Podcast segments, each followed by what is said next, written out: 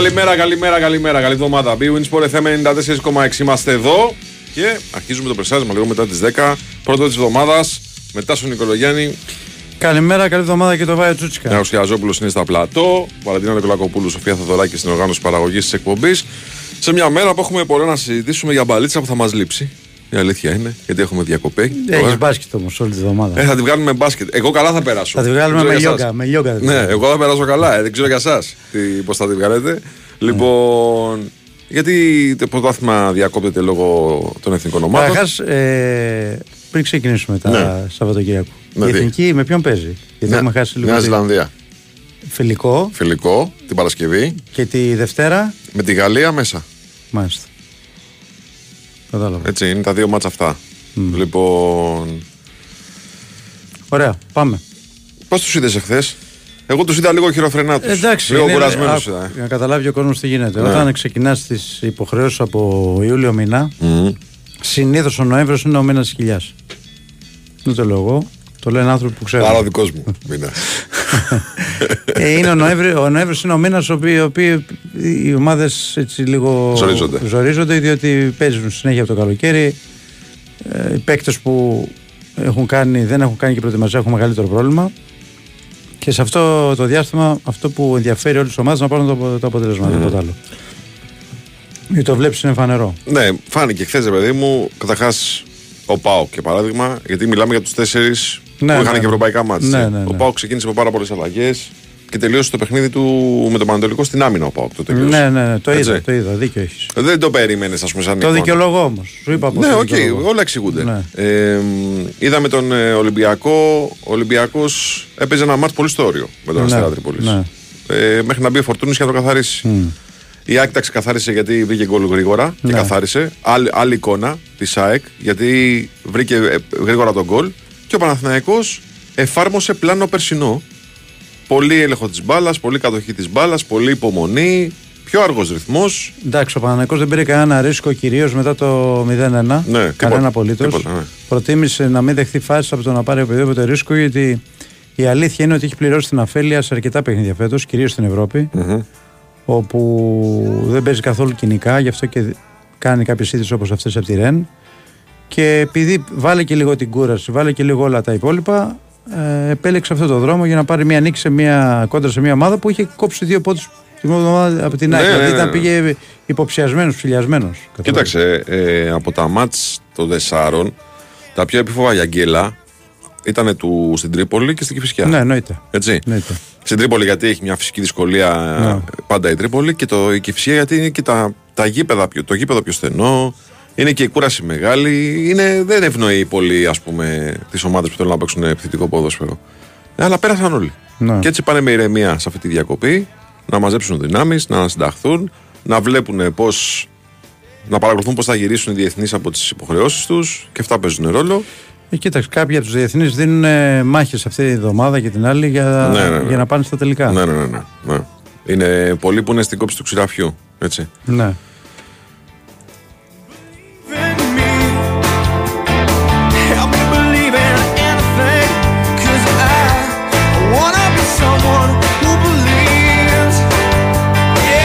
Τα άλλα πώς τα είδες; Τα άλλα. Ε, ο Άρης πέρασε το Βόλο. Ναι. Έτσι. Ο Όφη ήρθε 1-1. Κακός ήταν όφη. Ναι. Ήταν κακός όφη. Δηλαδή ο Πας Γιάννενα αδικείται Αφού από στο τέλος υπήρχε και. Ξέρεις πώς έχει βγάλει ο τρόμο του. Τα είδα, τα είδα. Εγώ το βλέπα Στο το τέλος μάτς. υπήρχε και συζήτηση με τους οπαδούς. Όχι συζήτηση. Ε, ναι, εντάξει. Συζήτηση έτσι όπως το λες είναι. Ε, ρε παιδί μου, του Τι νομίζω ότι πήγε στραβά στο Του μάτς; τάχωσαν, του τάχωσαν. Ναι, υπήρχε θέμα, δεν είναι; ναι, ναι.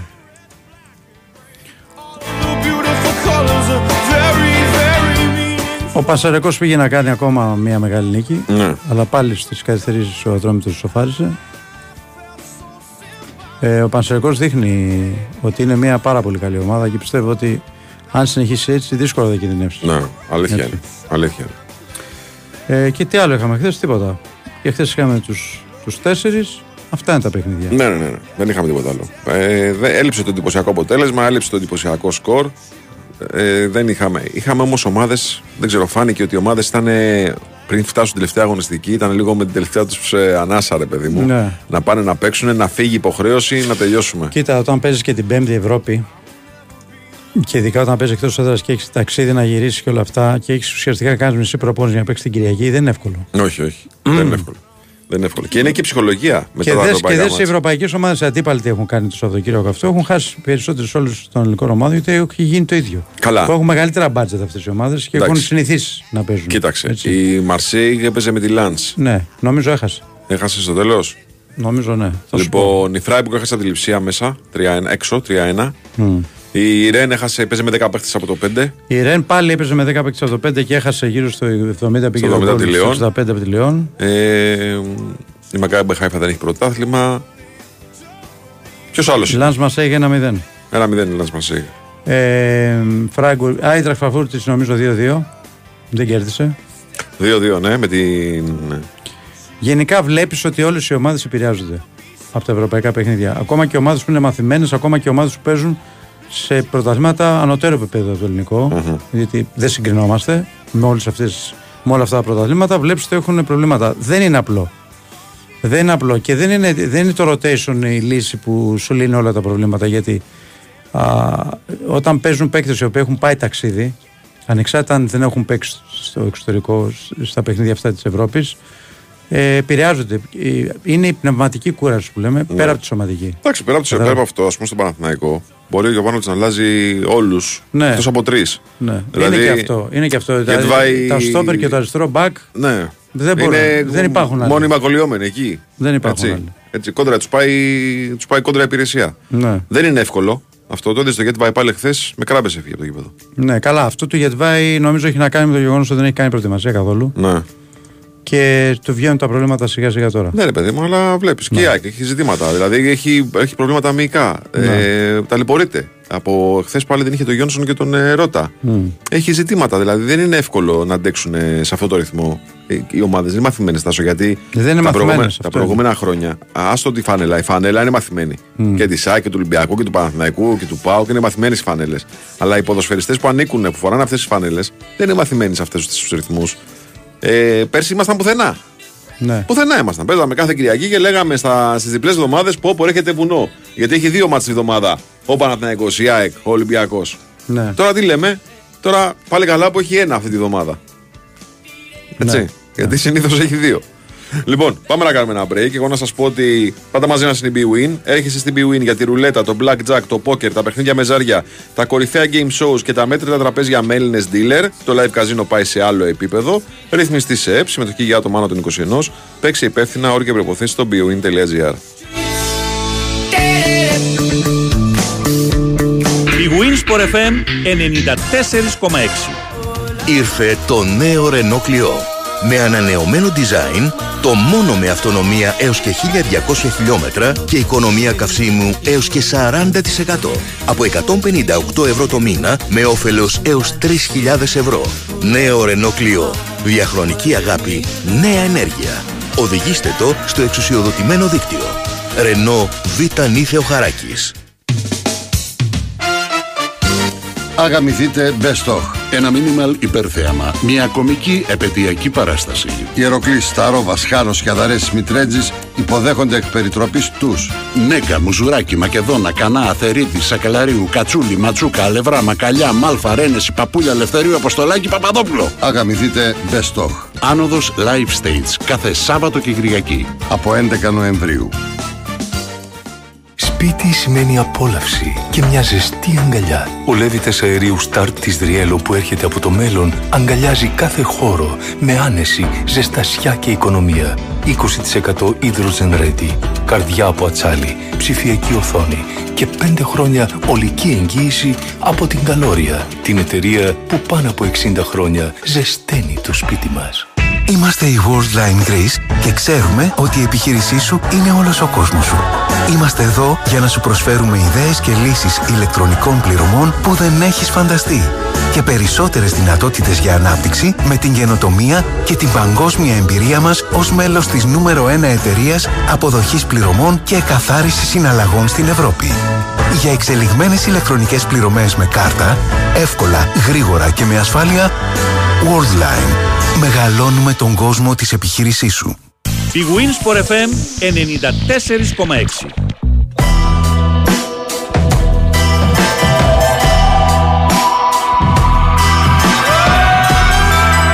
Έχει πολύ δώσει ε, πώς, πικρού χιούμορ ο Βασίλης που στέλνει ένα Ναι, μήνυμα εδώ. ναι. Λέει είναι μύθος ότι οι ομάδες επηρεάζονται. Δεν λέει τις μεγάλες ομάδες σε μεγάλα πρωταθλήματα.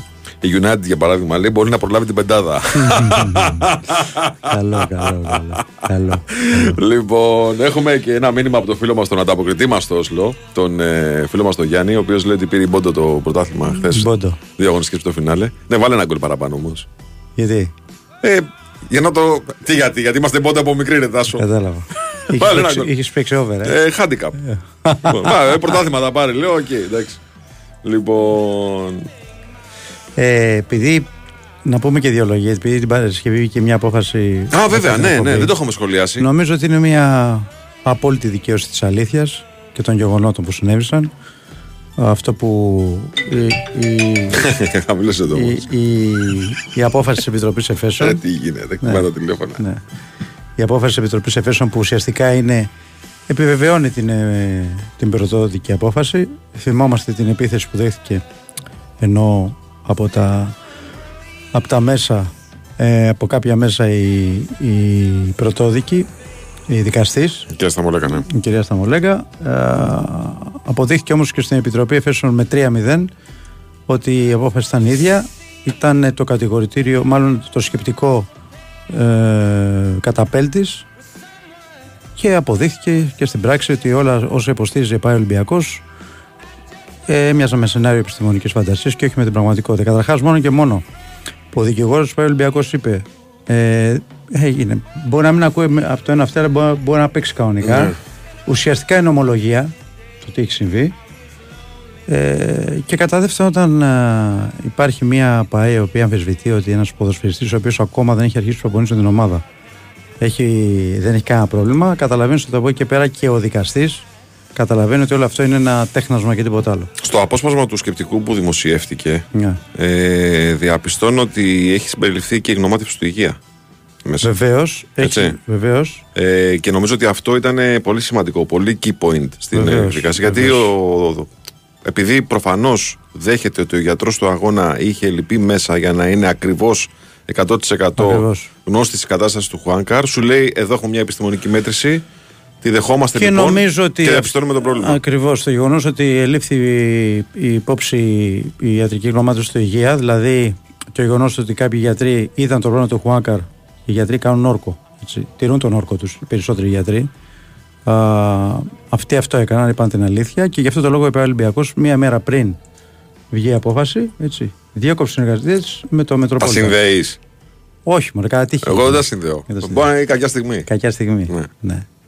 Τέλος πάντων, ναι. Η ουσία είναι Ε, ότι. Τι θες πρωί πρωί Δευτέρα τώρα να μας το λύσουν. Κα, Καταρχάς να πω κάτι. Στους Όχι, φίλους και- ακροατές ε, θέλουν ε, να. Μα δεν ήμασταν εδώ Παρασκευή, να το πούμε. Ναι, εννοείται. Που θέλουν να, ε, να ρίξουν τα πινερίκια τους τώρα βέρτα Δευτέρα πρωί. Τώρα Δεν στην πειράζει, κίνηση δεν κολλημένη. πειράζει, δεν Στην πειράζει. κίνηση κολλημένη. Ε, προσ- έχουμε ένα προ- μικρό προβληματάκι με τα μηνυματάκια. Σε λίγο, θα, όταν θα σας πω εγώ. Αυτοί που, θέλουν να, ξεκινάτε τα ρίξουν, πινελίκια. αυτοί που εντάξει. θέλουν να ρίξουν πινελίκια θα πω κάτι που λέει ο Αθανασίου. να πάνε στη δουλειά τους, να πάει ένας με μια κροτίδα, να τη ρίξει δίπλα τους και να πούνε μετά δεν τρέχει τίποτα, να συνεχίσουμε τη δουλειά. Ναι. Έτσι. Αυτοί που θέλουν να ρίξουν πινελίκια. Η ουσία είναι ότι εδώ έγινε κάτι το οποίο το βλέπει όλη η Ελλάδα εκτός από τη συγκεκριμένη ομάδα. Έτσι. Και αποδόθηκε δικαιοσύνη. Και για μένα είναι μία αρχή. Διότι τιμωρήθηκε μια ομάδα που δεν μας έχει συνηθίσει στο παρελθόν να έχει τιμωρηθεί γιατί τα γεγονότα. Όλες οι άλλες ομάδες έχουν τιμωρηθεί. Για να γίνει μια αρχή. Η αρχή ποια είναι, από εδώ και πέρα, έτσι και πέσει στο παραμικρό, σε οποιοδήποτε γήπεδο και υπάρχει τραυματισμός, τελειώνει η ομάδα. Έτσι. Τώρα είναι υπεύθυνοι λόγω για τις πράξεις. Φυσικά. Και όλοι όσοι θα φιλοξενήσουν μεγάλα παιχνίδια. Βεβαίως, βεβαίως. Από εδώ και στο εξής. Και έχουμε δόξα τω Θεώ πάρα πολλά μεγάλα Ναι. παιχνίδια. Από εδώ και στο εξής μέχρι το φινάλε του πρωταθλήματος. Ναι. Ε, παιδιά, το νου σας. Έτσι ακριβώς. Το νου σας. Έτσι ακριβώς. Έτσι. Το νου σας. Έτσι ακριβώς.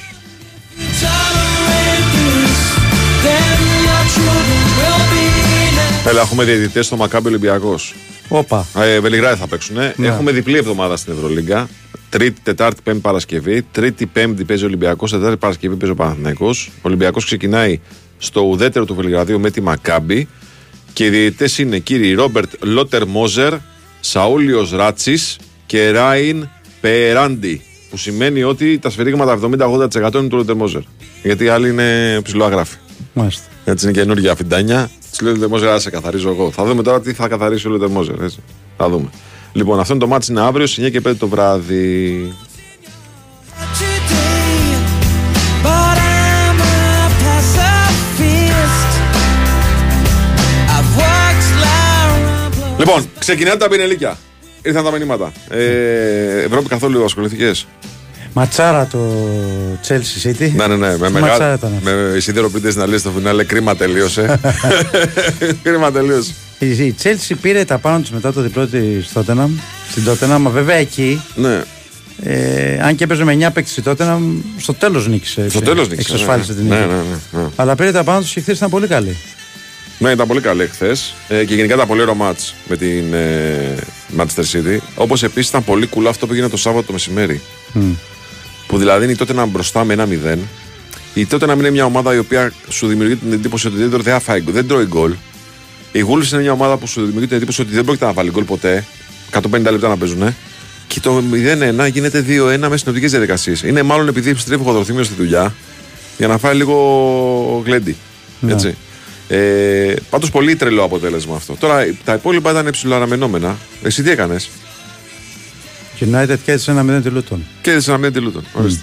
3-0 είναι η Liverpool την Brentford. OK, εντάξει. Καληνύχτα. Η Arsenal νίκησε και αυτή. Όχι πολύ εύκολα. Ναι. Την Burnley. Όχι πολύ εύκολα. Αλλά νίκησε και αυτή. Και πάνε τώρα και αυτοί για τις ε, διακοπές. Στα, στα υπόλοιπα, αυτή η Real. Έβλεπα και εγώ το σποτάκι, ρε παιδί μου, στην Νόβα και έλεγε το σποτάκι ότι η Real Madrid της είναι ψηλά, αλλά η Βαλένθια απειλεί και ψήθηκα. Λέω θα έχουμε κόντρα, λέω θα έχουμε ζήτημα. 5-1. Καληνύχτα. Καληνύχτα. Έτσι. Και σε η έξι ελγίδες. Barcelona- Και χωρίς Μπέλιχαμ, ε. Ναι. Ο Μπέλιχαμ είχε πρόβλημα στον νόμο. Ναι. Και δεν ξέρω αν θα παίξει και με την εθνική τώρα. Πιθανόν να μην παίξει, γίνανε έτοιμος μετά. Εντάξει. Ναι. Ε, η Μπαρσελόνα το γύρισε, έχανε 0-1 στο ημίχρονο. Ναι, με Λεβαντόφσκι το γύρισε η Μπαρσελόνα, το πήρε το ματσάκι. Τι άλλο, στην Ιταλία. Το ε, Λάτσιο έπαιξε Ρώμα πώς σφαλιάρα. ήρθε, ρε φίλε; Τι θα έρθει το Λάτσιο Ρώμα. Πώς ήρθε, Τι μηδέν- θα έρθει το- μηδέν- ε, τι μηδέν. θα έρθει το Λάτσιο Ρώμα. Τι θα- Δηλαδή, Γιατί δεν- τι περίμενες να έρθει το Λάτσιο Ρώμα, α πούμε; Ναι. Μηδέν στι φάσεις, μηδέν στα γκολ. Έδειχναν, ε, πώς το λένε χθες στο Sport Show, στο mm. Κοσμοτέ, Ναι. κάτσα να δω τα στιγμιότυπα. Ναι. Πασάρει ένα βίντεο ο Θαναϊλάκη. Ναι. Λοιπόν, ήταν 30 δευτερόλεπτα το βίντεο με ένα σουτ, ένα δοκάρι στο πρώτο ημίχρονο α, έξω από την περιοχή σουτ και ένα σουτ σκοτωμένο που η μπάλα πάει σούρνοντας Κατάλαβα. προς την περιοχή. Δηλαδή τίποτα. Μηδέν φάσεις, μηδέν φάσεις, μηδέν γκολ, μηδέν κόρνερ. Τίποτα. Μάλιστα. Ε, αλλά έπεσε σφαλιάρα στην Ιταλία. Ε, Λέτσε Μίλαν 2-2. Ναι. Από 0-2. Στο τέλος. Στο τέλος. Από 0-2. Και μάλιστα στο φινάλε ακυρώθηκε γκολ της Λέτσε. Σωστά. Δεν φαίνεται στην αρχή, αλλά σωστά γιατί στο ξεκίνημα στο ξεμαρκάρισμα πατάει τον ε, αμυντικό της Μίλαν ο, ο σκόρερ. Ε, και η Νάπολη έχασε εντός έδρας από την Έμπολη. 0-1. Φίλε, προβλήματα. Η Νάπολη έχει σοβαρά θέματα και μάλλον θα φύγει ο Γκαρσία. Ε, Αν αφού δεν έχει φύγει. μιλάνε, μιλάνε για το, με τον Τούντορ ήδη. Ναι. Έτσι. Πάει ο Γκαρσία. Καληνύχτα. Δεύτερη απόλυση μέσα σε λίγους μήνες. Όπως και η Villarreal παίρνει το Μαρθελίνιο, πήρε, τον πήρε. Νομίζω τον πήρε. Ε, θα τον ανακοινώσει, ναι. Εχθές ε, είχε φύγει ο προηγούμενος προπονητή, έχασε πάλι 3-1 από την Ατλέτικο Μαδρίτης. Γενικά είναι η εποχή που κάποιες ομάδες κάνουν αλλαγές και στην Ευρώπη προπονητών. Ναι, είναι, σου λέει Η τώρα στη δύσκολη διακοπή, εποχή. στη διακοπή λίγο τώρα να μαζευτούμε. Δεν- Εσύ θα αλλάξει στη United. Ξέρω εγώ έτσι όπως πάει η κατάσταση. Τον βλέπεις εκεί, σφίγγεται, κάνει, δείχνει. Ε, το, το πήρε το μάτς, ένα 0. Το πήρε, ρε φίλε. Στο... Δεν είναι. Είναι μια ομάδα η οποία ενώ στην αρχή. Εγώ πιστεύω η περσινή χρονιά ήταν καλή. Είχε Ναι. όμως και ένα τρομερό Ράσφορτ που φέτος είναι Λίγο μπλαζέ. ε. εκτός. Ναι. Είναι λίγο. Είναι λίγο... Στενοχωριέσαι. Έβαλα να δω τα highlights, λέει. Κάτσε που ντος. Ε. Από το Λάτσιο Ρώμα και νόμιζα ότι δεν είχα ίντερνετ. καλό, καλό, καλό. Καλό, καλό. καλό. Δεν ήταν ωραίο το σου λέω, το μάτς ήταν πονοκέφαλο. Ήταν άστο να πάνε στο να μην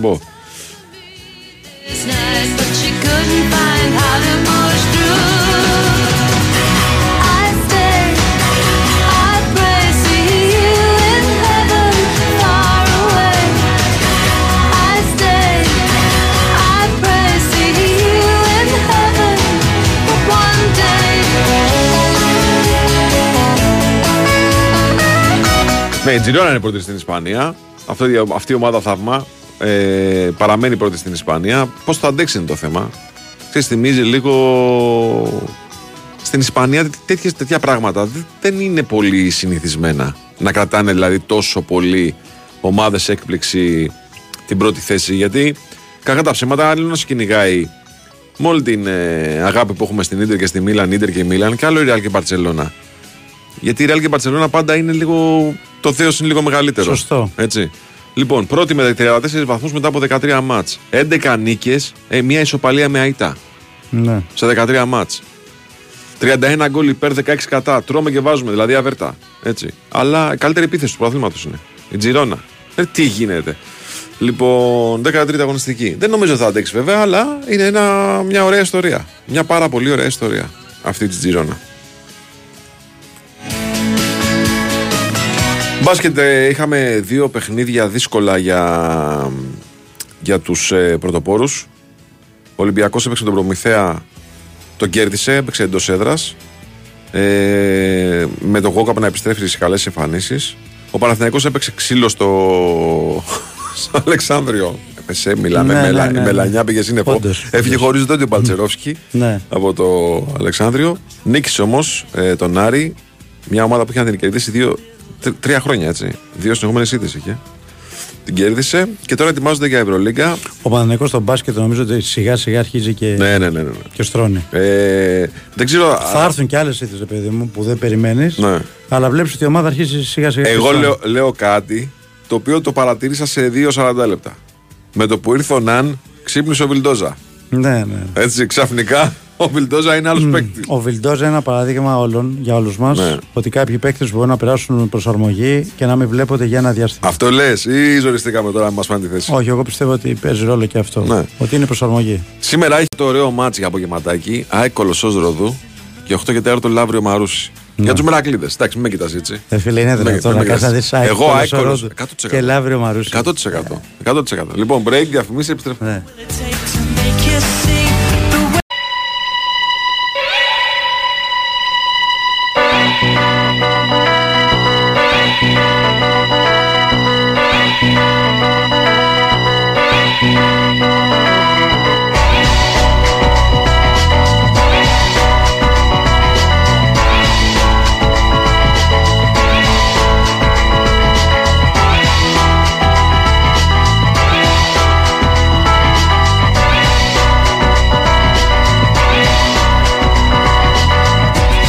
Λοιπόν, εδώ είμαστε, επιστρέψαμε λίγο μετά τις 10.30. Big Wins FM 94,6. Το πρεσάρισμα συνεχίζεται μετά στον Νικολογιάννη. Και βάει Τσούτσικα. Γιάννης Χιαζόπουλο στα πλατό. Βαλεντίνα Νικολακοπούλου στην οργάνωση παραγωγής της εκπομπής. Και πάμε σιγά σιγά να ανοίξουμε την κουβέντα με τους φίλους ε, ρεπόρτερ.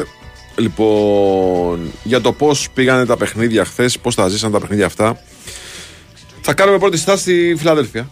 Έτσι, θα πάμε από το μάτι της ΑΕΚ με την ε, Λαμία. Η ΑΕΚ η οποία το καθάρισε νωρίς, το έκανε 2-0 ημίχρονο, 3-0 τελικό. Ε, βρήκε γρήγορα γκολ και αυτό νομίζω απλοποίησε την κατάσταση πολύ. Γιατί ένα από τα προβλήματα της ΑΕΚ φέτος ήταν αυτό, ότι δηλαδή αργούσε να βρει το πρώτο γκολ ή το βρίσκε, δεν το βρίσκε καθόλου. Κώσο και Τζόγλου είναι μαζί μας. Καλημέρα, σας, κύριε, τι κάνετε, καλή εβδομάδα. Γεια σας, Κώστα. Καλημέρα, παιδιά. Καλημέρα. Καλημέρα, Καλημέρα, καλή εβδομάδα. Καλημέρα. Καλή εβδομάδα. Καλή Έτσι, εβδομάδα. μια αγωνιστική χωρίς έτσι... Ξέρεις, να Σαλονάτη. νικάνε όλοι. Σαλονάτη, ναι. Ρε, ναι. παιδιά, Να νικάνε όλοι, ναι. Τέλος πάντων, εντάξει. Είχες μια, Όντως, προσδοκία, αυτή- είχες μια προσδοκία διαφορετική, ε. Ναι. Ε, Όπως όλοι. Ε, ναι, ναι. Σωστά, σωστά. εντάξει, εντάξει. Όχι, κοίταξε. Οι αντίπαλοι της ΑΕΚ, για παράδειγμα, ήταν πιο δύσκολο να περιμένουν η δεύτερη γκέλα τώρα και μάλιστα εντός έδρας. Ναι, και στη Φιλαδέλφια, ναι. Και στη Ε, δεν Φιλαδέλφια, γίνεται, γιατί η- η Λαμία είναι, είναι ζώρικη ομάδα. Η Λαμία είναι καλή ομάδα, ναι. Είναι καλή Πιστεύω ομάδα. θα συνεχίσει καλά, δεν είναι τίποτα τυχαίο. Δεν είναι Ναι, τίποτα ναι, τυχαίο. Ισχύει. Δηλαδή, γιατί έχει φτάσει μέχρι τώρα, δηλαδή τελειώνει ο πρώτος γύρος και είναι ε, εκεί, είδαμε και τον Παναθηναϊκό, τον Κόντραρε. Εντάξει και, και χθες ήταν ε, από άλλες ομάδες δηλαδή που έχω δει στη Φιλαδέλφια ε, καλύτερη. Καλύτερη. Έχει, έχει πλάνο στο παιχνίδι, παίζει, παίζει δυναμικά, έτσι σκληρά. Είναι ωραία ομάδα. Βγαίνει στην Φτιάξε κόντρα, το τρόπο. βγαίνει στην επίθεση. Ναι.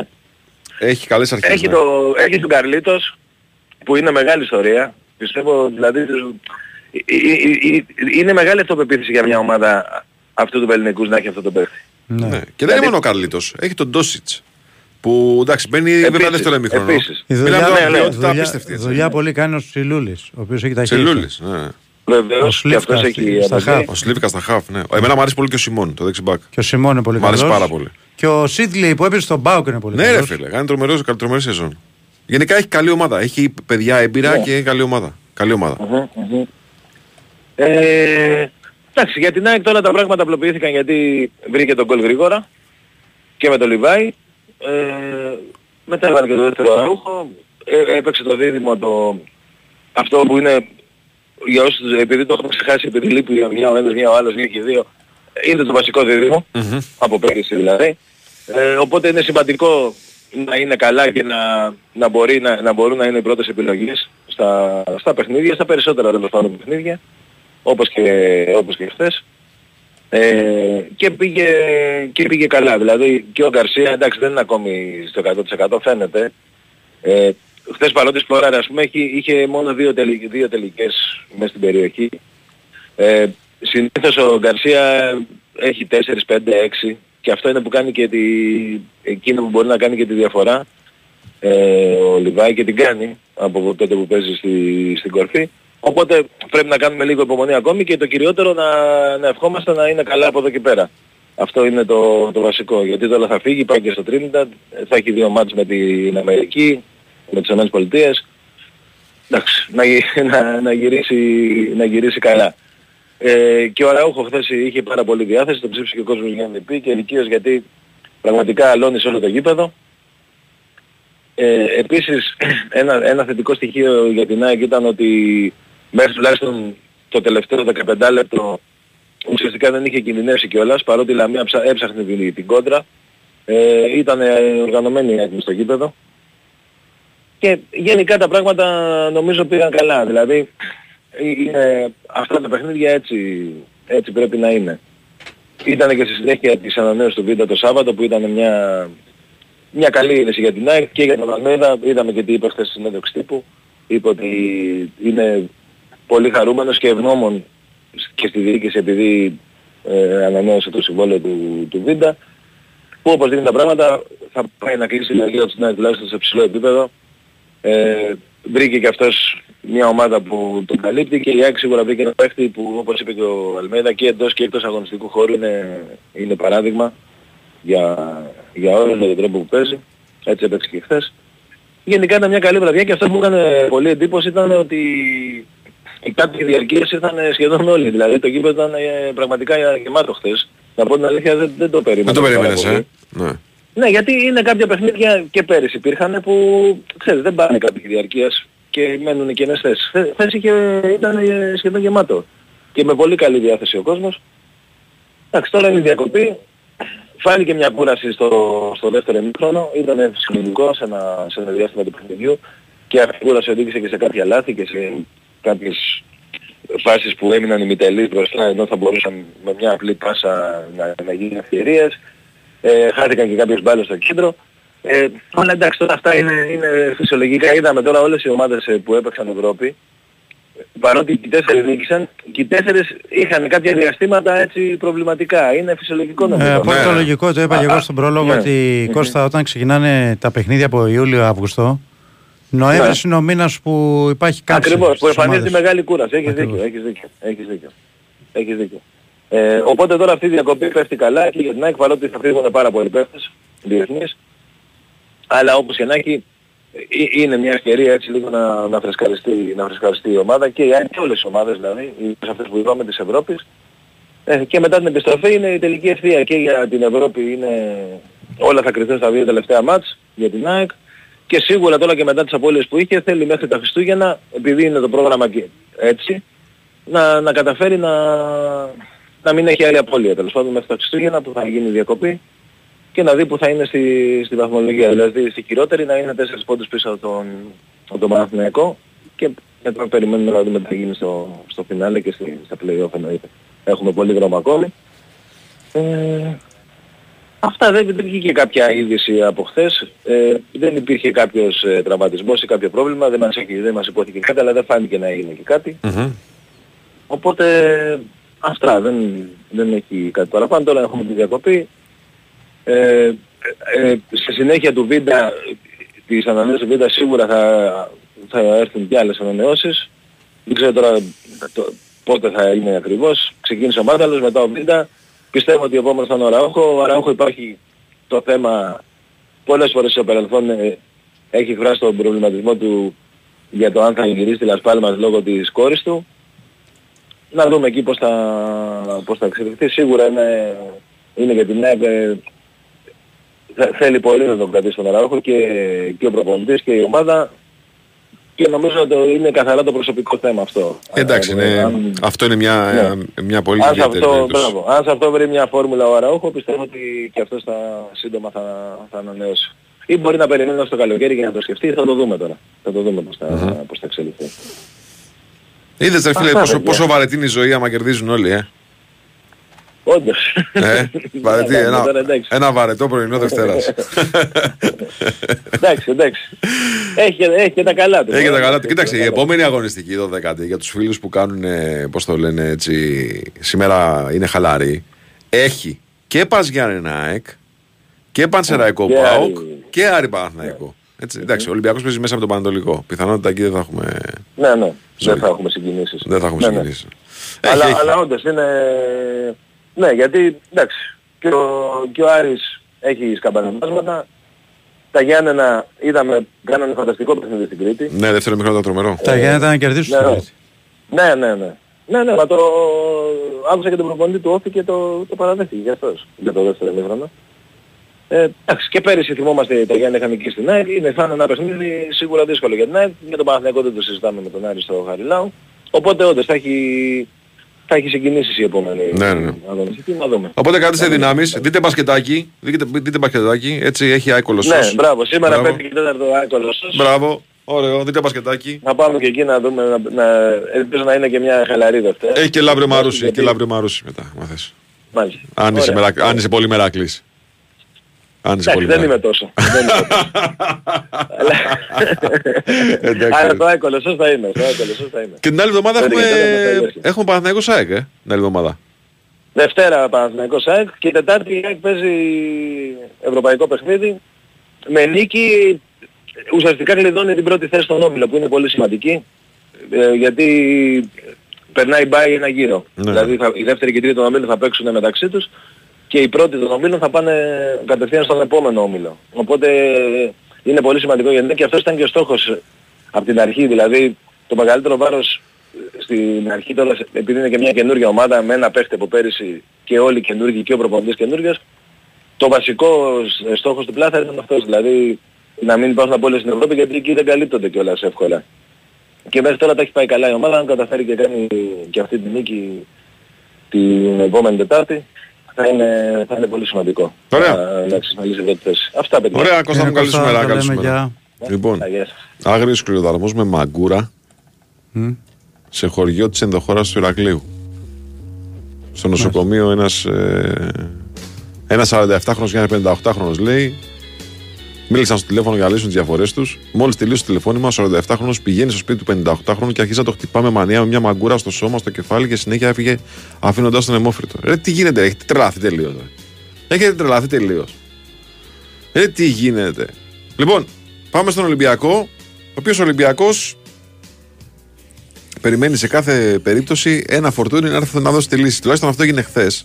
Και το συζήταγα. Καλ, Καταρχάς, καλημέρα Νικολά, καλημέρα. Καλημέρα, Νικό. Καλημέρα. Καλή Καλημέρα, εβδομάδα. Καλή εβδομάδα. Ε, καλή εβδομάδα να έχουμε με υγεία. Έτσι. Δεν είναι, μόνο, δεν είναι μόνο ρε παιδί μου ότι κάνει πράγματα στο κήπεδο. Είναι και η άβρα που δημιουργεί στον κόσμο η είσοδος του φορτούνι. Ξαφνικά ο Όχι μόνο κόσμο. στον κόσμο. Ναι. Ξαφνικά όμως ο κόσμος νιώθει ότι κάτι θα γίνει. Ναι, αλλά το, αυτό το έχει αποδείξει κάθε, με- σε κάθε αγώνα μας στο κήπεδο. Και λες, ε, δηλαδή φαντάζομαι δεν ήμουν ο μόνος που έλεγε ε, χθες το βράδυ να μπει ο Φορτούνης να αλλάξει εικόνα. Το λέγες έτσι ακριβώς ή το λέγες λίγο πιο επιθετικά προς το Μαρτίνε. Όχι, έτσι, όχι.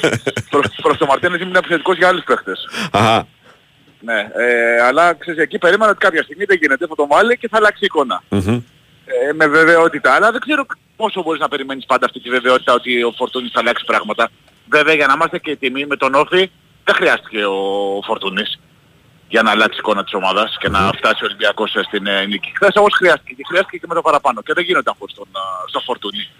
Γιατί δεν είναι ξέρεις ότι λείπει ο Φορτούνης και οι υπόλοιποι μαγεύουν μες στο, πλή- μες στο γήπεδο. Αυτό είναι το θέμα.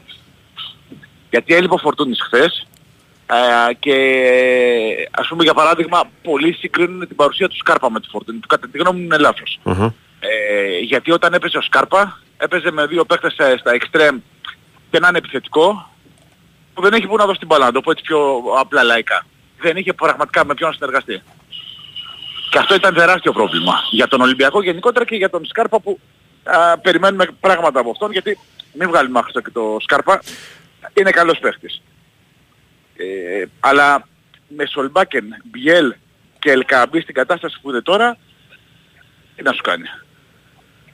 Ε, περάσαν οι εποχές. Ε, το βλέπαμε παλιότερα που ένας παίχτης μπορούσε να περάσει 2-3 και να απειλήσει. Όταν ο αντίπαλος παίζει πίσω από την μπάλα και μάλιστα με τις γραμμές ε, κλειστά, ε, δεν, δεν, δεν γίνεται αυτό το πράγμα. Είναι Ναι. απλά τα πράγματα. Κοίταξε, το συζητάγαμε και για τους άλλους. Ήταν πολλές οι αλλαγές που κάνουν οι προπονητές προφανώς για να διαχειριστούν τις δυνάμεις των παικτών, την ψυχολογική τους συγκέντρωση, όλα ε, μετά τα ευρωπαϊκά παιχνίδια. Αλλά ξέρει, αυτές οι αλλαγές δυσκολεύουν και τη ζωή των ε, παιχτών που επιλέγουν οι προπονητές να βάλουν. Διότι Συμφωνώ, συμφωνώ. όταν ας πούμε Εννοείται. βάζεις Σολμπάκεν, Σκάρπα, Μπιέλ, τριάδα πίσω από τον Ελκάμπη, εγώ το λέγα και χθες, δεν θυμάμαι να έχει παίξει αυτή η τριάδα ξανά. Παιχνίδι. Πανέλα βασικού όλοι μαζί νομίζω δεν έχουν ξαναπάρει. Ωραία. Είναι άλλο να το παίζεις ξέρω εγώ εντός έδρας με, ένα, με έναν αντίπαλο ο οποίος μπορεί να λυγίσει πιο εύκολα και άλλο στην Τρίπολη σε ένα μάτς που καίει. Δηλαδή. Συμφωνώ, συμφωνώ 100-0 μαζί σου. Έτσι. 100-0. Ναι. Με όλες τις δυσκολίες που υπήρχαν ε, για τον Ολυμπιακό μετά το παιχνίδι, με τη West Ham που ήρθαν ξημερώματα, δηλαδή ήρθαν ξημερώματα, πήγανε προπόνηση, ό,τι προπόνηση μπορείς να κάνεις μετά από ταξίδι και χθες, ε, όχι χθες, προχθές ε, μια διαχείριση ε, του έμψυχου δυναμικού και πάμε Τρίπολη. Ε, ε, καταλαβαίνεις ότι έχει και ο Μαρτίνες ε, τις δυσκολίες του για να βγάλει το, να προετοιμάσει την ομάδα, αλλά με αυτές πορεύεσαι. Πολύ περισσότερο όταν είσαι ομάδα πρωταθλητισμού. Τι να κάνουμε. Μμμ. Τα ξέρεις από πριν αυτά. Αλλά οι επιλογές του δεν του βγήκαν. 100% δεν του βγήκαν. Α, δηλαδή δεν χρειάζεται να, να είσαι ο Γκουαρδιόλα για να καταλάβεις ότι οι επιλογές αυτές δεν του βγήκαν και ε, πρέπει να προβληματιστεί πολύ περισσότερο κυρίως για την επίθεση γιατί ο Ελ Κααμπί όχι δεν σκοράρει. Το να μην σκοράρει και να κάνει δυο άλλες δουλειές μέσα στο γήπεδο ε, λες οκ, θα το- τον κρατάω γιατί μπορεί να κάνει αυτό και να αξιοποιήσει τα εξτρέμ για παράδειγμα. Να αξιοποιήσει το Μασούρα, να αξιοποιήσει το Ποντένσε, να συνεργαστεί με το Φορτούνη, οτιδήποτε. Ε, αλλά δεν κάνει κάτι. Δεν ξέρω αν είμαι υπερβολικός, αλλά στα δικά μου μάτια α, είναι αρκετά παιχνίδια τώρα που ο Ελκαμπή δεν κάνει κάτι. Δεν προσφέρει. Δεν προσφέρει, πραγματικά δεν προσφέρει. Δηλαδή είναι ε, απλή αναφορά στο φύλλο αγώνος. Είναι σε παρατηραμένο το φορμάρισμα. Ναι, δεφορμάρισμα, ναι. Περνάει, περνάει σκοτεινό φεγγάρι. Πολύ σκοτεινό φεγγάρι. Δεν είναι απλά σκοτεινό φεγγάρι. Είναι πολύ σκοτεινό το φεγγάρι που περνάει ο Λικάμπη. Ε, και από εκεί και πέρα νομίζω ότι πέρα από το Ρέτσο α, και οι υπόλοιποι αμυντικοί ε, προβλημάτισαν με την παρουσία τους. Δεν ήταν δηλαδή ούτε ο Ροντινέ που έχουμε συνηθίσει, ούτε ο Ορτέγκα στα καλά του που περίμενες μετά να να έχει πάρει ψυχολογική όθηση μετά την κλίση στην εθνική ομάδα της Αργεντινής και μάλιστα σε σημαντικά παιχνίδια. Ε, ο Ντόι δεν είχε ρυθμό, έκανε και αυτός αβίαστα λάθη και έτρεχε ο Ρέτσος να μαζέψει, τα- να, να μαζέψει κάποιες φάσεις που δημιουργούνταν χωρίς πίεση αντιπάλου. Ε, και ε, εντάξει, δεν έγινε ποτέ, αλλά νομίζω ότι Και έγιναν πολλά λάθη στο Ε, τέλος, έτσι. Πολλά, πολλά λάθη. πολλά ναι. λάθη Και στο φινάλε. ευτυχώς, δηλαδή. Ευτυχώς που, εντός πολλών εισαγωγικών ευτυχώς που δεν μπορούσε να συνεχίσει ο Ποντένσε. Γιατί θα έβγαζε τον Αλεξανδρόπουλο και θα έμενε με δύο χαφ Ολυμπιακός και δεν ξέρω πώς θα τα κατάφερνε εκεί. Που ξέρεις, έχει την απέλπιδα προσπάθεια ο Αστέρας να φτάσει στην ισοφάριση. Ναι. Θα έπαιζε ο Ιμπόρα που έχουμε ξεχάσει την τελευταία του παρουσία. Νομίζω σημαίνει πολύ μπήκε, απλά το μπήκε ο παιδί. Ιμπόρα, δεν μπήκε. Μπήκε ο Ιμπόρα αλλά μπήκε στη θέση Ποντένσε. Δηλαδή έμεινε με τρία χαφ Ολυμπιακός. Ναι, ναι, ναι. Γιατί σε διαφορετική περίπτωση θα έμενε με δύο και ο ένας θα ήταν ο Ιμπόρα. Θεωρητικά, στα δικά μου μάτια που δεν θα το μάθουμε ποτέ, λανθασμένη κίνηση πήγε να κάνει ο Μαρτίνετ. Δεν την έκανε. Δεν την έκανε γιατί δεν μπορούσε να συνεχίσει ο Ποντένσε. Αλλά αν μπορούσε ο Πορτογάλος να συνεχίσει, θα βλέπαμε δύο στα χαφ. Σε ένα σημείο που ο Ολυμπιακός χρειάζονταν α, δύναμη στο κέντρο. Αλλά ξαναλέω δεν θα το μάθουμε ποτέ. Α- Αυτά είναι τα δεδομένα από τη χθεσινή αναμέτρηση. Ο Ολυμπιακός πήρε το, το, το μεγάλο ζήτημα, το τρίποντο δηλαδή. Εντάξει, μεγάλη, μεγάλη υπόθεση τώρα. Μεγάλη Ναι, υπόθεση. γιατί μετά από δύσκολη εβδομάδα ε, θες το τρίποντο. Ε, 100-0 θες το τρίποντο. Τώρα ό,τι άλλο σου, σου κάτσει, ε, ο- πέρα από το τρίποντο, αν σου στράβωνε δηλαδή το παιχνίδι, θα ήταν ακόμα πιο δύσκολα τα πράγματα. Δεν στράβωσαν γιατί να είναι καλά ο Φορτούνης, ο οποίος με την αύρα του όπως είπαμε και στο ξεκίνημα και το γκολ βάζει, καλά το δεύτερο, οκ, είχε βγει ο Παπαδόπουλος για να πετύχει νομίζω το δεύτερο γκολ στην καριέρα, το πρώτο δεν το πέτυχε. Ε, Γιόβετιτς Έκανε το αυτονόητο, έβγαλε στο Φορτούνη και το Εντάξει, έκανε το 2-0. αυτονόητο το λες εσύ, αλλά τον τρόπο με τον οποίο το έκανε δεν τέλειωσε αυτονόητο. Όχι, όχι τίποτα. Που είναι αυτονόητο, δεν γυρισμένο, να βάλει είναι στο γυρισμένο το Φορτούνη. κορμί Ναι. του και γυρίζει την μπάλα και τη στέλνει ακριβώς εκεί που πρέπει. Και Δηλαδή, μιας και λέμε για το Γιόβετιτς, συγγνώμη σε διακόπτω, μπαίνει το παλικάρι και είναι μια φάση στο κέντρο που δεν κάνει τίποτα το σπουδαίο, κρατάει μπάλα και παίρνει το φάουλ. Σε μια φάση που πιέζει ο Αστέρας. Κρατάει την μπάλα και παίρνει το φάουλ. Ε, ίσα ίσα ξέρεις για να κερδίσει κάποια δευτερόλεπτα να απομακρύνεις τους ε, ο αρκάδες από την περιοχή του Πασχαλάκη. Αυτό δεν το έκανε ο Λικάμπη όσο αγωνιστική. ναι, Αυτό θέλω να κοίταξε, πω. αυτές είναι χρήσιμες δουλειές όταν είσαι μπροστά στο σκορ. Ναι, όταν, είσαι, ήταν όταν, μπροστά όταν είσαι στο στο 0-0 σκορ, ναι. είναι άλλα. Είναι η παρουσία μέσα στην περιοχή που μετράει. Το Κάνε και πόσο αυτό, δραστήριος μισό λεπτό. είσαι, το πόσο... Ναι, ναι. Ε, ε, γι' αυτό λέω όμως δεν κάνει, ε, πέρα από το ότι δεν σκοράρει, δεν κάνει και δυο άλλες δουλειές. Να βγει έξω, να, να, να τραβήξει έναν αμυντικό μαζί του για να δώσει την ευκαιρία σε κάποιο εξτρέμ να πατήσει περιοχή. Ε, αυτονόητα πράγματα που μπορεί να κάνει οποιοδήποτε επιθετικός. Σε καλή κατάσταση ένας καλός επιθετικός τα κάνει αυτά. Δεν το βλέπουμε αυτόν τον Ελκάμπη τα τελευταία παιχνίδια. Τον βλέπουμε να περιφέρεται μέσα στο γήπεδο. Αν είμαι πολύ σκληρός και τον αδικό να του ζητήσω και συγγνώμη, αλλά δεν βλέπω κάτι διαφορετικό. Ναι. Αυτά είναι τα δεδομένα της ε, χθεσινής αναμέτρησης και στον Ολυμπιακό μου παράπονα για τη φάση στο Μποντένσε που περιορίστηκε ο Παπαδόπουλος στην κίτρινη. Εκεί στο πλάγιο out ήταν αυτό, ε. Ναι, ναι, ναι, ναι. Ε, ήτανε, ήταν μαρκάρισμα α, μ, στον Ολυμπιακό πιστεύω ότι μπορούσε να σηκώσει και, και κόκκινη κάρτα αλλά α, ο Παπαδόπουλος περιορίστηκε στην κίτρινη και νο- γενικότερα πιστεύουν στον Ολυμπιακό, θεωρούν στον Ολυμπιακό ότι άφησε το, το δυνατό παιχνίδι των uh, γηπεδούχων. Ναι. Αυτά τα δεδομένα. Ωραία. Νίκολα, σε ευχαριστούμε πάρα πολύ. Να είστε καλά. Έλα, καλημέρα. Καλημέρα. Ε, πέρσι δεν είχε, την είχε πατήσει ο Ελίασον εκεί που είχε χτυπήσει Ναι, σοβαρά στην ναι, ναι, Τρίπολη. ναι. Και δεν είχε δει ούτε, ούτε φάουλ δεν είχε πάρει. Αν δεν κάνω λάθος. Και έχασε το παιδί πόσους μήνες. Γενικά, παιδιά, λίγο να προσέχουμε με τα σκληρά μαρκαρίσματα γιατί πάνε με τα όσα. Την έχεις δει την πολύ. φάση αυτή; Δεν τη θυμάμαι. Ούτε εγώ. Δεν την έδωσε καμία. Δεν τη θυμάμαι. Δεν τη θυμάμαι. Αλλά θυμάμαι, δεν τη θυμάμαι με λεπτομέρεια. Θυμάμαι το, Το μαρκάρισμα Ελίασον τη θυμόμαστε. που μετά. Πώς; Το Ελίασον τη θυμόμαστε. Ναι, Τι θυμάμαι ήταν. που ο Ποντένσε μετά καθόταν κάτω και πιάνει το πόδι του από ένα μαρκάρισμα στο πλάγιο. Αλλά δεν είδα το μαρκάρισμα. Που πήγε το, το πόδι δεν, δεν είδα. Δεν είδα. Λοιπόν, πάμε να κάνουμε ένα break, να ακούσουμε δελτίο ειδήσεων. Εγώ να σας πω το εξής. Κάπου εδώ να πούμε ένα καλημέρα, καλησπέρα, ανάλογα ε, που βρίσκεστε και που ζείτε. Σε όσους συντονίστηκαν τώρα μαζί μας, αλλά κυρίως να πούμε γεια σου καληνότσες σε όσους ψάχνουν πού θα κάνουν τις Black Friday αγορές τους. Γιατί το πλαίσιο ετοιμάζει τις πιο καληνότσε Black Friday σε χιλιάδες προϊόντα τεχνολογίας και όχι μόνο, με απίστευτες τιμές, άμεση παράδοση και πολλές επιπλέον υπηρεσίες όπως οι άτοκες δόσεις. Καληνότσε λοιπόν είναι η λέξη των ημερών και το πλαίσιο, ο προορισμός της φετινής Black Friday. You just gone and missed it. It's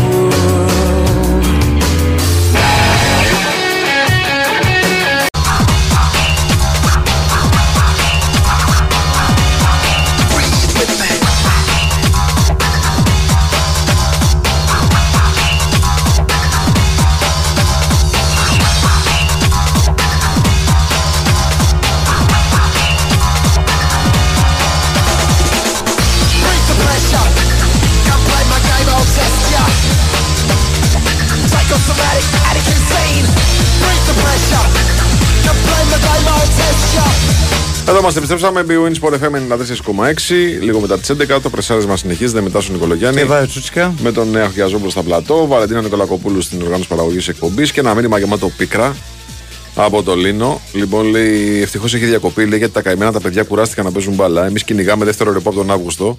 Αν μου πεις, Εντάξει. λέει, ας διάβαζες ή α είχε ταλέντο να παίξει κι εσύ. Λοιπόν, και να διάβαζες, Λίνο μου, άκρη δεν θα βγάζεις. Έτσι. Λοιπόν, πάμε Παναθηναϊκό. Πάμε, πάμε. Θα δούμε πώς ε, είδε και ο Νίκο Αθανασίου το χθεσινό παιχνίδι. Καλημέρα σας, κύριε. Καλή εβδομάδα. Γεια σου, Νίκο. Καλημέρα, Κάνετε. καλή εβδομάδα. Καλημέρα και καλή εβδομάδα. Το ότι πληρώνονται ακριβά και το ότι παίρνουν, παίζουν ποδόσφαιρο δεν σημαίνει ότι δεν κουράζονται. Ναι. είναι άνθρωποι. Τα δεν ξέρεις με ποιο- Το- δεν είναι, ξέρεις- είναι άνθρωποι. Δεν ξέρεις με ποιο μπλέκεις τώρα. Ναι. Δεν θέλω να μάθω, αλλά είναι άνθρωποι. Ε, μιλάμε τώρα, άστα, μιλάμε τώρα. Ο, Ναι. Λίνο, ο Λίνος είναι, ρε. Το θυμάσαι το Λίνο, ρε.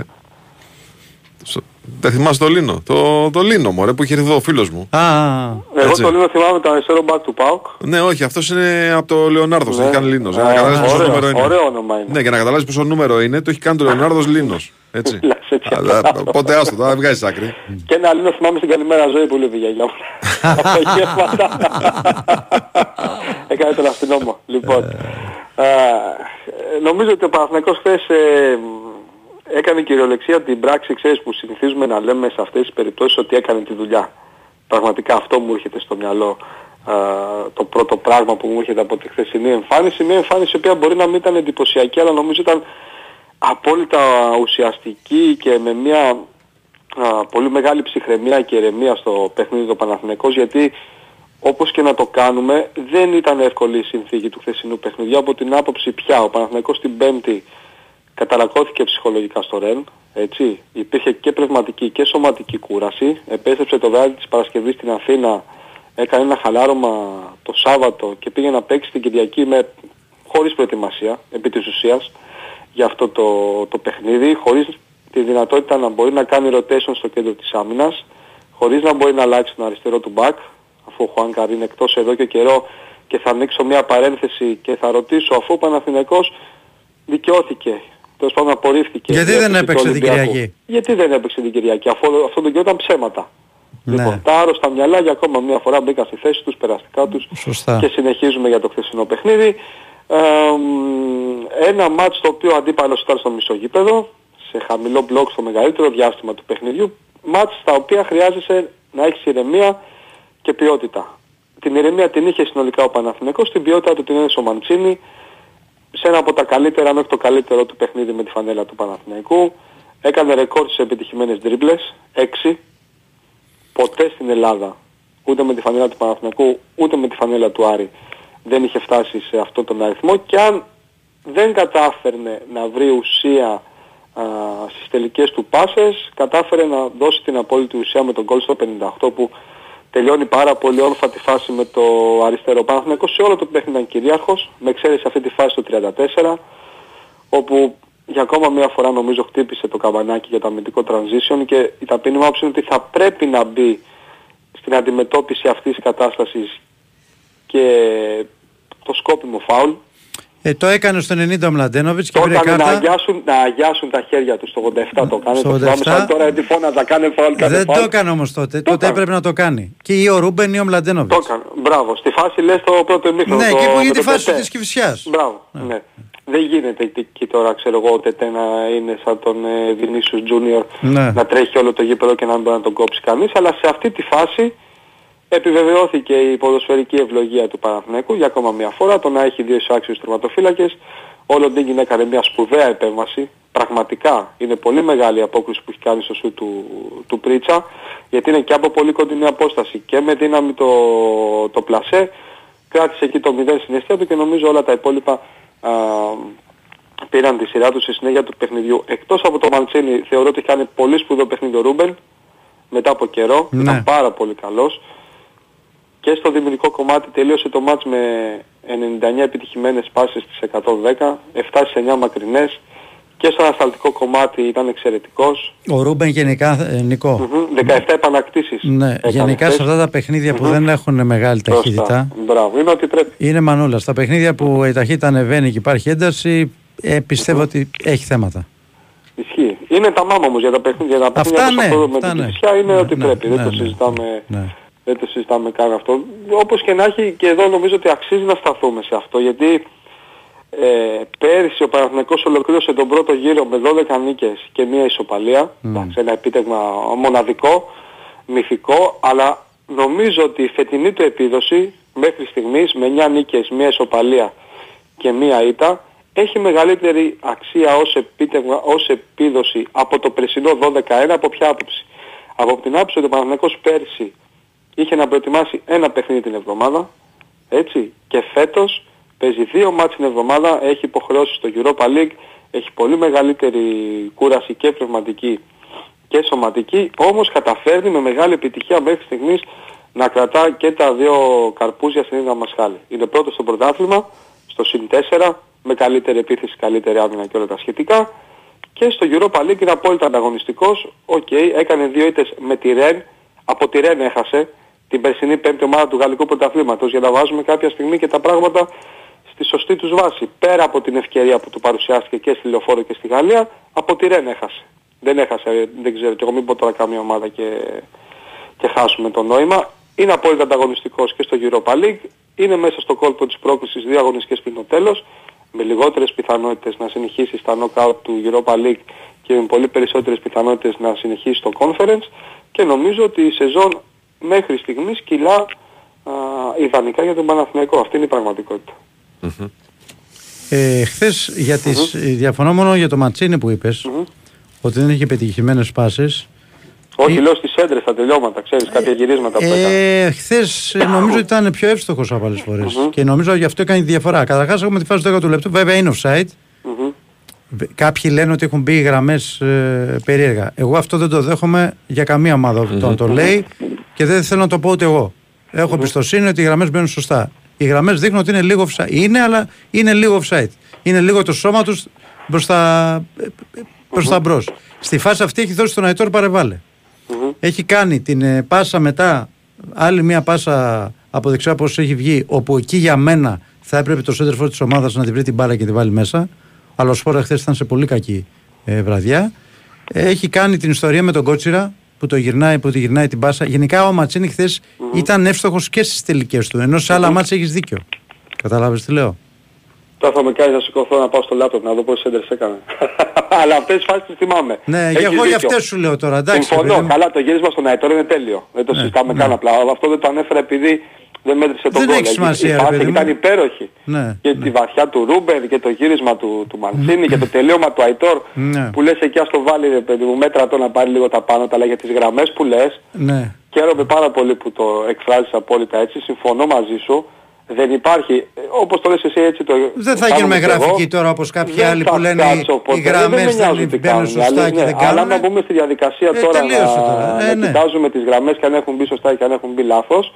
Και το, το συγκεκριμένο γήπεδο δεν ξέρω, κάτι πρέπει να γίνεται με τις γραμμές γιατί υπήρχε κόσμος χθες που το ανέφερε ας πούμε για παράδειγμα στα social media ότι πάλι έχουν μπει στραβές οι γραμμές Ναι. είχε κάνει παράπονα και η ΑΕΚ θυμάμαι στη- στο παιχνίδι με την Κηφισιά δεν ξέρω αν φταίει το γήπεδο αν δεν φταίει αλλά δεν μπορώ να φτάσω σε αυτό το επίπεδο Ακριβώς. Να λέω αν οι γραμμές είναι στραβές ή αν δεν είναι. Εντάξει, ακόμα και αν ο Παναθηναϊκός χθες είχε γκελάρει. Δηλαδή όπως τις είδα τις γραμμές δεν ασχολήθηκα εκείνη τη στιγμή. Ναι, λέω, πάμε και εγώ δεν παρακάτω, τελείως. ασχολήθηκα. Και εγώ, Ναι, εγώ άκου, τελείως. όταν είδα το πριν τις γραμμές λέω μάλλον καλύπτεται αλλά μετά από τις γραμμές είδα ότι ήταν πιο μπροστά λίγο το σώμα του. Το λίγο αυτό, το, το λίγο που υπάρχει. Κοίταξε, για να τελειώσει αυτή η κουβέντα με τις γραμμές και με όλα αυτά πρέπει να πάρουμε το αυτοματοποιημένο που τελειώνει η, η κάθε ιστορία έτσι. Γιατί πιστεύω θα μας Θα το, απασχολήσει. οι πληρώσει, γραμμές. θα το πληρώσει η κυβέρνηση πάλι το ποδόσφαιρο. Δεν ξέρω ρε φίλε. Όχι, λέω γιατί το βάρ το πλήρωσε η κυβέρνηση. Ο Γέντβα χθες που έγινε αναγκαστική Αλλάζουμε αλλαγή. κουβέντα, ε. Ναι. Αλλάζουμε Ναι. κουβέντα, ε. Εντάξει, οκ. Θα το πληρώσω εγώ ρε παιδιά, πώς Α, πρέπει. Κυμπάρης. Ο Γέτβαϊ. Έτσι. Κυμπάρης. Και θα, πάρω, και θα πάρω και τη γραμμή του γκολ. Και Που τον δεν το γκολ, έχουμε στην έτσι. Ελλάδα. Ευτυχώς δεν έχει γίνει κάτι. Έτσι, θα μας ξεβαλαχέψεις. Ναι. Λοιπόν, ο Γέντβαϊ δεν έχει κάτι σοβαρό, κράμπες είχε. Επιτυχία το ότι δεν έχει κάτι σοβαρό γιατί παίζει στα κόκκινα εδώ και αρκετό καιρό. Ε, δεν έχει κάνει προετοιμασία για Γετβάη να θυμίσουμε. Δεν έχει κάνει προετοιμασία, έχει ξεμείνει ο Παναθηναϊκός με δύο στόπερ, μπήκε ο Ζέκα εκεί, αριστερό στόπερ για δεύτερο σερί παιχνίδι που μπαίνει αλλαγή στο κέντρο της άμυνας, μια χαρά ήταν. Μια χαρά ήταν, ναι, ναι, μια χαρά ήταν. Μια χαρά ήταν. Πολύ Πήρε και μια καλός. κεφαλιά από το Τετέι, Ναι, ναι, σε ναι, μια ναι. μεγάλη που έγινε. Ο Ζέκα βοήθησε πάρα πολύ όπως και μια κίνηση που έκανε που την κάνει, δεν έχει κάνει και σε Με άλλα τον παιχνίδια. Μλαντένοβιτς μέσα, ε. Ναι, η, είσοδο, η, το, η μετακίνηση του Μλαντένοβιτς μέσα Ε, αυτό το βλέπατε στην προετοιμασία συνέχεια. και η το βλέπατε. παρουσία του Ζέκα πίσω τι έκανε; Ε, βοήθησε τον Παναγικό να έχει την κατοχή της μπάλας και να μην έχει κανένα κίνδυνο. Να, έχει επιτυχία. στηρίγματα, να έχουν στηρίγματα μεσοπιθετική, Ναι, και να, μην, πηγαίνει χάνει, μεγαλύτερη να, μην ασφάλεια η χάνει, να μπάλα. μην χάνει την μπάλα, να μην μπαίνει κανένα ρίσκο να χάσει την μπάλα στο κέντρο. Γι' αυτό και η Κεψιά ουσιαστικά δεν έκανε τίποτα μετά το. Ναι, ξέρεις έχουν υπάρξει παιχνίδια φέτος. Μπήκε και ο κοντός μετά, ο οποίος κοντός Καλά, ήταν. εντάξει. Είναι σε τρομερή κατοχή. Μπερνάρ του είναι Μπερνάρ. σε φοβερή κατάσταση. Πάρα πάρα πολύ. Ενώ αντιθέτως ο Γιατί το Τζούρι. λέτε κοντό το Μπερνάρ, ρε παιδιά; Εντάξει, έτσι. Εγώ δεν τον είπα κοντό κύριε. Ε, εγώ, εγώ. εγώ, να Λέω πω κι εγώ. κοντά έναν άνθρωπο είναι Μπήκε ο Δημήτρης στο μάτς, λέω. Ο, Ο Δημήτρης ο κοντός στο μάτς. Λοιπόν, όχι, θέλω να πω ότι είναι σε τρομερή κατάσταση. Αντίθετα, ο Τζούρσιτς περνάει ένα τεφορμάρισμα, λογικό είναι Ναι, αυτό. Ναι. ισχύει. Ο Βραζιλιάνος είναι, είναι σε ο πάρα πολύ. Κότσιρας ήταν πολύ καλός. Και ο Κότσερ ήταν πολύ καλός, συμφωνώ. Καλό παιχνίδι έκανε. Γενικά Ο Σπόρα τα άκρα ήταν του σαν να πάνε. μην υπήρχε στο γήπεδο. Ο Σπόρα χθες με εκνεύρισε πάρα πολύ. Δηλαδή Και εμένα, αλλά δεν θα το πω. ε, ήταν Όχι, εκνευριστικά. εμείς, εμείς εδώ που τον έχουμε στηρίξει στα δύσκολα Κάτσε, και να έχουμε πούμε, πει βάλει όταν- κάποια πράγματα, όταν- έχουμε κάθε δικαίωμα να λέμε όταν δεν Φίλε, είναι καλά. έτσι, δεν να είναι. σου Ωραία. πω ότι τι ήταν ο Σπόρα χθες. Ήταν εκνευριστικά κακός. Διότι έχουν γίνει τόσες έντρε μέσα στην περιοχή της Κυφσιάς. Έχω δει κι άλλους του Ματσίνη, αλλά και από αριστερά του Αϊτόρ. Και δεν έχει βρεθεί το φως της ομάδας σε μία φάση, ρε φίλε. Δεν γίνεται. Βρέθηκε Δεν μία γίνεται. νομίζω στο δεύτερο ημίχρονο ε, που δεν τη βρίσκει καλά. Ναι. Εντάξει, δεν Θυμάσαι; γίνεται Σε μια αυτό. παράλληλη. Εκεί πρέπει- Ναι, σε μια παράλληλη. εκεί να Δεν το βάλεις. γίνεται. Δεν γίνεται. Γενικά χθες ήταν κακός γιατί δεν βοήθησε καθόλου. Δεν, ε, δεν είχε καλή. Δηλαδή μπήκε ο Φώτης. Βάλτε ένα μικρό Νικολογιάννη έξαλλο με σπόραρ. Τίποτα, εγώ δεν είναι για Όχι, το μπήκε ο Φώτης μέσα. Είδες αμέσως σε καλή υποδοχή της μπάλας πώς την έσπαγε. Δεν ήταν σε κακή, βρα... ήταν σε κακή βραδιά ο Σποράρ. Τέλος. Ο Άιτορ πήγε καλά. Ο Αϊτόρ Είναι πήγε σημαντικό καλά. το ότι παίρνει Ναι, ναι, ναι, ναι, ναι. Περισσότερο χρόνο συμμετοχής. ναι. Αν είχε βάλει και τον γκολ νομίζω θα ήταν ακόμα καλύτερα και από Ναι. ψυχολογικής άποψης γιατί είναι ένα παιδί το οποίο χρειάζεται σε πολύ μεγάλο βαθμό να τονώνει την ψυχολογία του. Για το Γέντβα δεν ξέρω αν το είπα πριν ή όχι, κάτι κράμπες είχε, Ναι, δεν το είναι κάτι είπες, το σοβαρό. είπες, το είπες. Ήταν και ο Μάγνουσον χθες στο γήπεδο, Μμ. έτσι είχαμε καιρό να τον δούμε. Αυτό το παλικάρι το οποίο εντάξει έχουμε πει θα χάσει Όλη τη σεζόν. σεζόν. Και ο Παναθηναϊκός πηγαίνει σε αυτή τη διακοπή του πρωταθλήματος με απόλυτη ηρεμία έχοντας κάνει το καθήκον του στο ελληνικό πρωτάθλημα. Ε, σε αυτό το πώς να το πω σε αυτό το group των παιχνιδιών τα πήρε όλα. Στο ελληνικό πρωτάθλημα έκανε αυτό που έπρεπε είναι πρώτος. Και ε, νομίζω ότι στην επανέναρξη αν καταφέρει να φύγει από το κλειάν της Βικελίδης ε, με τη νίκη θα είναι και πρωταθλητής χειμώνα, έτσι, μια, μια μικρή λεπτομέρεια, αλλά οφείλει στον εαυτό του πρωτίστως, εντάξει θα έχουμε πολύ καιρό μέχρι τότε να το συζητήσουμε, δεν έχει πάρει ένα μεγάλο ματς φέτος ο Παναθηναϊκός στο ελληνικό πρωτάθλημα και νομίζω θα πρέπει να κάνει την αρχή στο, στη Θεσσαλονίκη. Αλλά Συμφωνούμε. οκ, θα έχουμε χρόνο μέχρι τότε Ωραία. να το πούμε. Νικόλα, μου ευχαριστούμε πάρα Έγινε, πολύ. Νικό. Καλημέρα, να είστε καλά. Καλημέρα, καλημέρα. Break και πάμε στη Θεσσαλονίκη.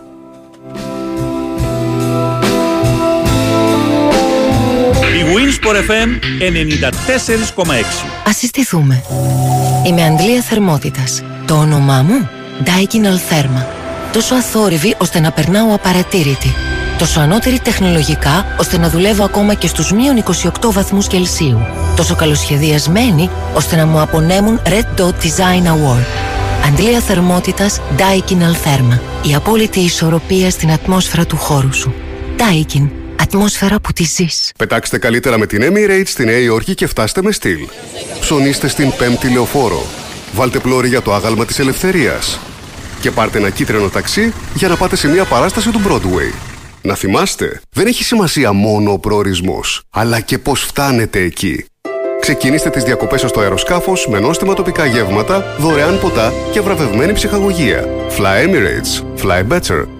Καθημερινές πτήσεις αναχωρούν από την Αθήνα απευθείας για το Διεθνές Αεροδρόμιο Newark Liberty. Κινητό, κλειδιά, τη λίστα για το μασούτι Α, και τη χαλασμένη μου το στιέρα. Γιατί στο μασούτι μπορώ να βρω τους κάδους της ανακύκλωσης συσκευών και να φτιάξω ένα καλύτερο αύριο. Ανακυκλώνοντας τις μικροσυσκευές μου και τις λάμπες μου βεβαίως. Μασούτης. Και στην ανακύκλωση συσκευών. Είμαστε εδώ για σένα. Η Winsport FM 94,6.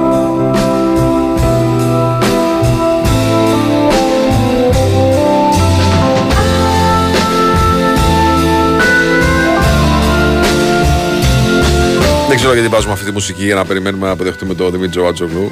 Ε, μάλλον επειδή είναι ένα, μια, η μουσική είναι μια Τούντορ οδή. Νάπολη, Το πες. Πώς, πώς; Ο Τούντορ φαβορεί Ναι, για την βέβαια, Νάπολη. βέβαια. Γιατί είναι μια οδή στην ερωτη- στον ερωτισμό της πόλης. Από τον Νέο Γιαζόπουλο. Ε, καλά τα λέω. Καλά τα λέω. Λοιπόν, πάντα μαζί μας στην Biwin. Είστε στην Biwin για τις καθημερινές προσφορές, τα μοναδικά έπαθλα, τι ενισχυμένε αποδόσεις και τα ειδικά σε αμέτρητα πρωταθλήματα. Ρυθμιστή σε ΕΠ, συμμετοχή για άτομα άνω των 21. Παίξε υπεύθυνα όροι και προποθέσει στο biwin.gr. Λοιπόν, είμαστε έτοιμοι, κύριε Πρόεδρε; Σε ένα λεπτάκι. Σε, σε ένα λεπτάκι, εντάξει. Έχει περάσει ένα λεπτάκι, κύριε Βαλεντίνα. Πάμε να δούμε και ο Πάοκ χθε ε, και αυτός έτσι. ό- όχι αγκομάχοντα, αλλά και αυτός με δυσκολία βρέθηκε πίσω στο σκορ. Το ξύπνησε τον γκολ που έφαγε. Τελειώνει το ματ ε, ουσιαστικά αποκρούοντας όχι επιθέσεις, απόπειρες επιθέσεων του Πανατολικού ένα παιχνίδι το οποίο τελείωσε πιο δύσκολα από ό,τι το είχαμε στο μυαλό μας ότι μπορεί να κυλήσει. Θα μας τα πει ο Δημήτρης πώς ε, το είδε και αυτός και πώς το βίωσε μέσα από το γήπεδο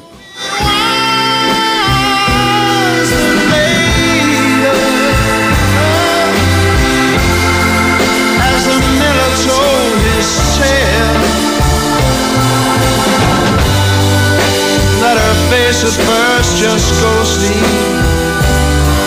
Turn the wider Λοιπόν, πάμε Σαλονίκη, πάμε να μιλήσουμε για το χθεσινό φινάλε σε αυτό το κομμάτι του πρωταθλήματος για τον Μπάουκ που πάει στη διακοπή με νίκη και ηρεμία. Δημήτρη Τζομπατζόγλου, καλημέρα σας κύριε, καλή εβδομάδα. Γεια σας Δημήτρη. Γεια σας, γεια σας, καλημέρα. Καλημέρα από Θεσσαλονίκη. Ναι, έκλεισε καλά και αυτή η περίοδος αγώνων για τον ε, ΠΑΟΚ, αν το δούμε γενικά, αλλά και ειδικά στο χθεσινό μάτς. Εννιά αλλαγές είναι το πιο ε, Βα, κέριο. βαθύ rotation έτσι που έχει κάνει. Ε, γενικώς όμως είναι ένα θέμα. Έχει αποφασίσει να πάρει μια στρατηγική τέτοια. Έχει ενεργούς 20 ποδοσφαιριστές τους οποίους ε, αρκετά συχνά πρέπει να αλλάζει. Για παράδειγμα στην άμυνα τα δίδυμα α- αλλάζουν σε απίστευτο ρυθμό. Ναι, ναι, ναι, αλήθεια είναι αυτό. Ε, τον στόπερ. Αυτό δεν ξέρω πόσο, πόσο ενδεδειγμένη λύση είναι, κύριε Δημήτρη. Ναι, Αλλά ναι, τέλος θέλει, πάντων. θέλει ανάλυση κουβέντα από Ναι. αυτούς που ξέρουν είναι, είναι ένα, ένα ζήτημα. Προφανώς το έχει ζυγίσει ο προπονητής που πάντα ξέρει περισσότερα τι κερδίζει και τι χάνει.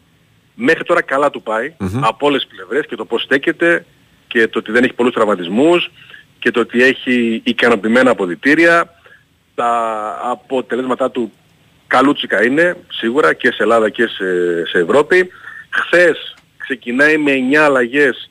Το κύριο για μένα είναι ότι ξεκινάει χωρίς τον Μπάμπα και τον Τάισον που είναι φοβερή η ποιότητα και συνεργασία του αριστερά και ο Πάο κάνει ένα πρώτο ημίχρονο ε, πραγματικά εντυπωσιακό με αποκορύφωμα τον γκολ το 1-1 αυτή η συνεργασία της ομάδας ε, αλλά είναι και η γενική εικόνα τέτοια η συνεργασία, η συνοχή που βγάλαν παίχτες που δεν έχουν παίξει και, και πάρα πολύ ε, εξαιρετική απόδοση στο πρώτο ημίχρονο με γκολ, με δοκάρι, με ένα γκολ που ακυρώθηκε και όχι με κακή εντύπωση στην άμυνα επειδή δέχτηκε ένα γκολ. Είναι μια μεμονωμένη στιγμή αλλά μία. Μία δεν είχε άλλες ε, φάσεις ο Παντελικός. Στο δεύτερο πραγματικά δεν ξέρω τι συνέβη. Ήταν άγχος, ήταν φοβία, ήταν δυνάμεις. Ε, δεν υπάρχει φάση στο δεύτερο μήχρονο, ούτε από τη Ναι, μία ναι, ούτε ναι, από την ναι, άλλη. ναι. Ε, επαναλαμβάνω για τον ΠΑΟΚ, ο προπονητής πρέπει να το αναλύσει. Ε, είχε κάποιες απαντήσεις για την ένταση που χάθηκε, ίσως για ένα άγχος που υπήρχε ε, για το αποτέλεσμα.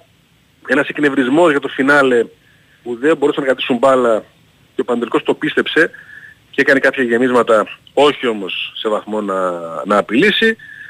Ε, στο τέλος μένει το τρίποντο, μένει το φοβερό γκολ όλη η συνεργασία με τον Σαμάτα.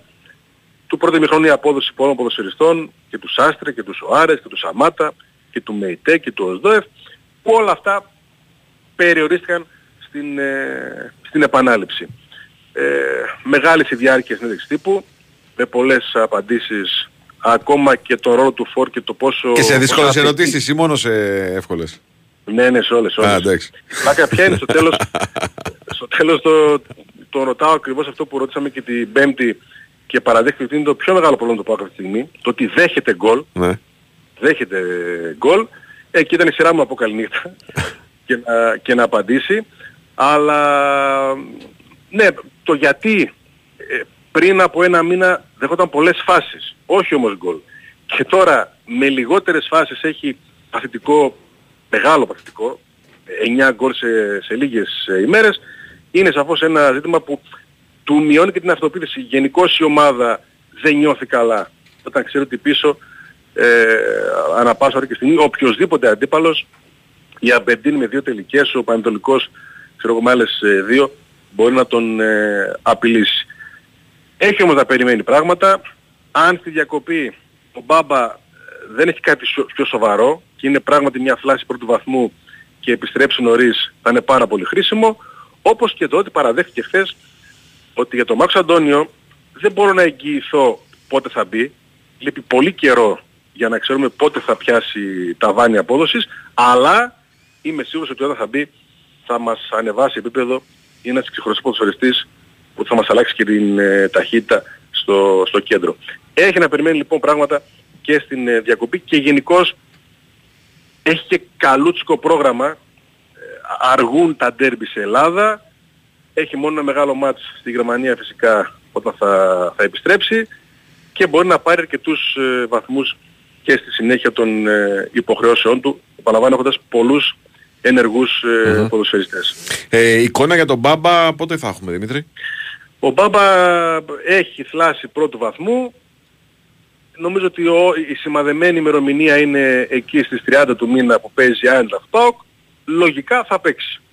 Τώρα θα αρχίσει να προπονείται, θα χάσει την εθνική του κάτι το οποίο νομίζω ότι δεν το στεναχωρεί. Ούτε τον Δεν ΠΑΟΚ, μας είπε- φαντάζομαι. Τον ΠΑΟΚ εννοείται. Έτσι. Δεν το στεναχωρεί. Κάτσε εδώ, παιδί μου. Ε, Κάνει αποθεραπεία στα μασαζάκια σου εδώ. Ναι, ναι, ναι. Έτσι. Ε, α- αυτό να πάει καλά, να μην μείνει παραπάνω έξω, γιατί εντάξει τώρα μιλάμε για αναντικατάστατο. Ναι, βέβαια. Όλοι, όλοι μπαινοβγαίνουν, αλλά είναι κάποιοι, ο Κοτάρης Και είναι ο δύο-τρεις Μπάμπα που, ναι, μεταξύ των οποίων και ο Μπαμπά που δεν κουνιούνται. και ο Ζεύκοβιτς που έφτασε τα 10 γκολ. Δηλαδή, ε, ο- ό,τι κάνει πλέον του βγαίνει. Χθες, προφανώς δεν θέλει να βάλει γκολ, αλλά ε, του βγαίνει. Και γελάει και αυτός, γελάει και ο Καπίνο, γιατί είναι μια από τις- αυτές τις στιγμές του ποδοσφαίρου που αποδεικνύεται ότι έχεις ρέντα. Αυτό που κάνεις στο, στο 2-1. Ωραία. Δημήτρη, σε ευχαριστούμε πάρα πολύ. Καλά, καλή συνέχεια. Έλα, καλή σου μέρα. Να το ρίξουμε λίγο στο μπάσκετ μετά. Βεβαίως. Για να σφυρίξουμε την έναξη της ε, μπασκετικής ε, τρέλας που έρχεται μέσα στη βδομάδα η οποία θα μας βοηθήσει να την βγάλουμε και καθαρή γιατί δεν έχει τίποτα άλλο. Θα μιλήσουμε με μπάσκετ λοιπόν Μμ. για τους ε, δύο που παίζουν στην Ευρωλίγκα. Θα κάνουμε ένα break, δελτίο ειδήσεων και θα επιστρέψουμε. She told me that her dad was loaded. I said, that case, have rum and Coca-Cola. She said, fine.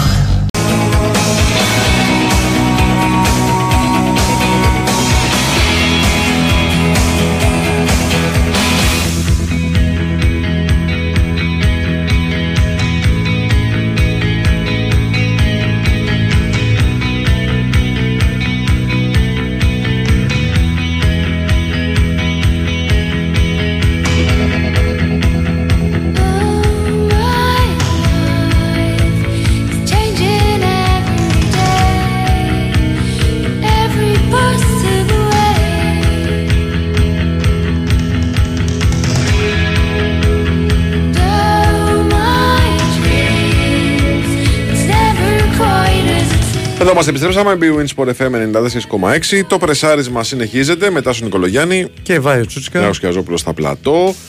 Βαλεντίνο Νικολακοπούλου στην οργάνωση παραγωγής της εκπομπής. Και πάμε στον ε, Νίκο Ζέρβα. Έχουμε διπλή εβδομάδα ε, στο μπάσκετ, την Ευρωλίγκα. Έχουμε μάτς με τον Προμηθέα που προηγήθηκε.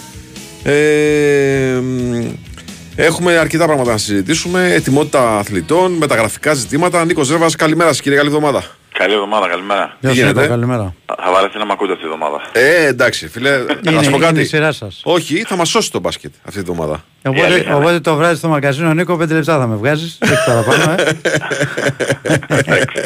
Έγινε, deal. deal. Ε, εντάξει, τι να κάνουμε τώρα. Είναι η εβδομάδα του μπάσκετ. Ε, ναι. Λοιπόν, τι Διαβο- γίνεται; Διαβολοβδομάδα, ε. Ναι, ναι, διπλή, διπλή. Διπλή εβδομάδα. Διπλή, εντάξει, με αρκετή δυσκολία για τον Ολυμπιακό Μμμ. Και γιατί έχει πάρα πολλά προβλήματα να αντιμετωπίσει και γιατί παίζει με δύο ομάδες οι οποίες εντάξει δεν μπορώ να πω ότι είναι από τα φαβορή για να πάρουν την Ευρωλίγκα αλλά σίγουρα είναι σε καλό φεγγάρι και η Μακάμπη που αντιμετωπίζει αύριο αλλά και ο Ερυθρός Αστέρας του, του Γιάννη Σφερόπουλου έτσι. Μμμ. Ας πάρουμε πρώτα το παιχνίδι το αυριανό. Ναι, βέβαια. Αυτή, αυτή την ώρα αρχίζει η προπόνηση στο ΣΕΦ. Ε, η μοναδική που θα γίνει κανονική ουσιαστικά πριν από το μάτς. Ε, και καπάκι θα αναχωρήσει αποστολή με τσάρτερ το απόγευμα κατά τις 5 για να πάει στο, στο Βελιγράδι. Ε, πρέπει να μάθουμε την ετοιμότητα του Λουκ Σίγμα. Αυτό είναι το ερωτηματικό. Ναι. Ε, όλα δείχνουν ότι θα προπονηθεί κανονικά ε, με την ομάδα. Αυτό περίμενε ο Μπαρτζόκας, να κάνει μια κανονική προπόνηση με την ομάδα ε, έχοντας ξεπεράσει πλέον το πρόβλημα που είχε. Ε, και νομίζω ότι θα είναι στην αποστολή. Ε, το λέω αυτό γιατί η απουσία του Μιλουτίνοφ, ο οποίος έχει ένα κάταγμα στο δάχτυλο και θα προφυλαχθεί αύριο. Α, δεν παίζει, ε. Όχι, ναι, θα γίνει μια προσπάθεια να παίξει την Πέμπτη. Οκ. Γιατί εντάξει είναι ρίσκο όπως και να έχει. Δεν είναι, ε, άμα ήταν ένα, ένα παιχνίδι αύριο που έκρινε την πρόκριση στα play-off, Θα ο παίζει. Μιλουτίνοφ θα έπαιζε έτσι. Ναι. Ε, δεν μπορεί να πάθει κάτι χειρότερο. Αλλά εντάξει δεν είναι και ότι καλύτερο να βάζεις ένα αθλητή να παίζει με ενέσεις, έτσι.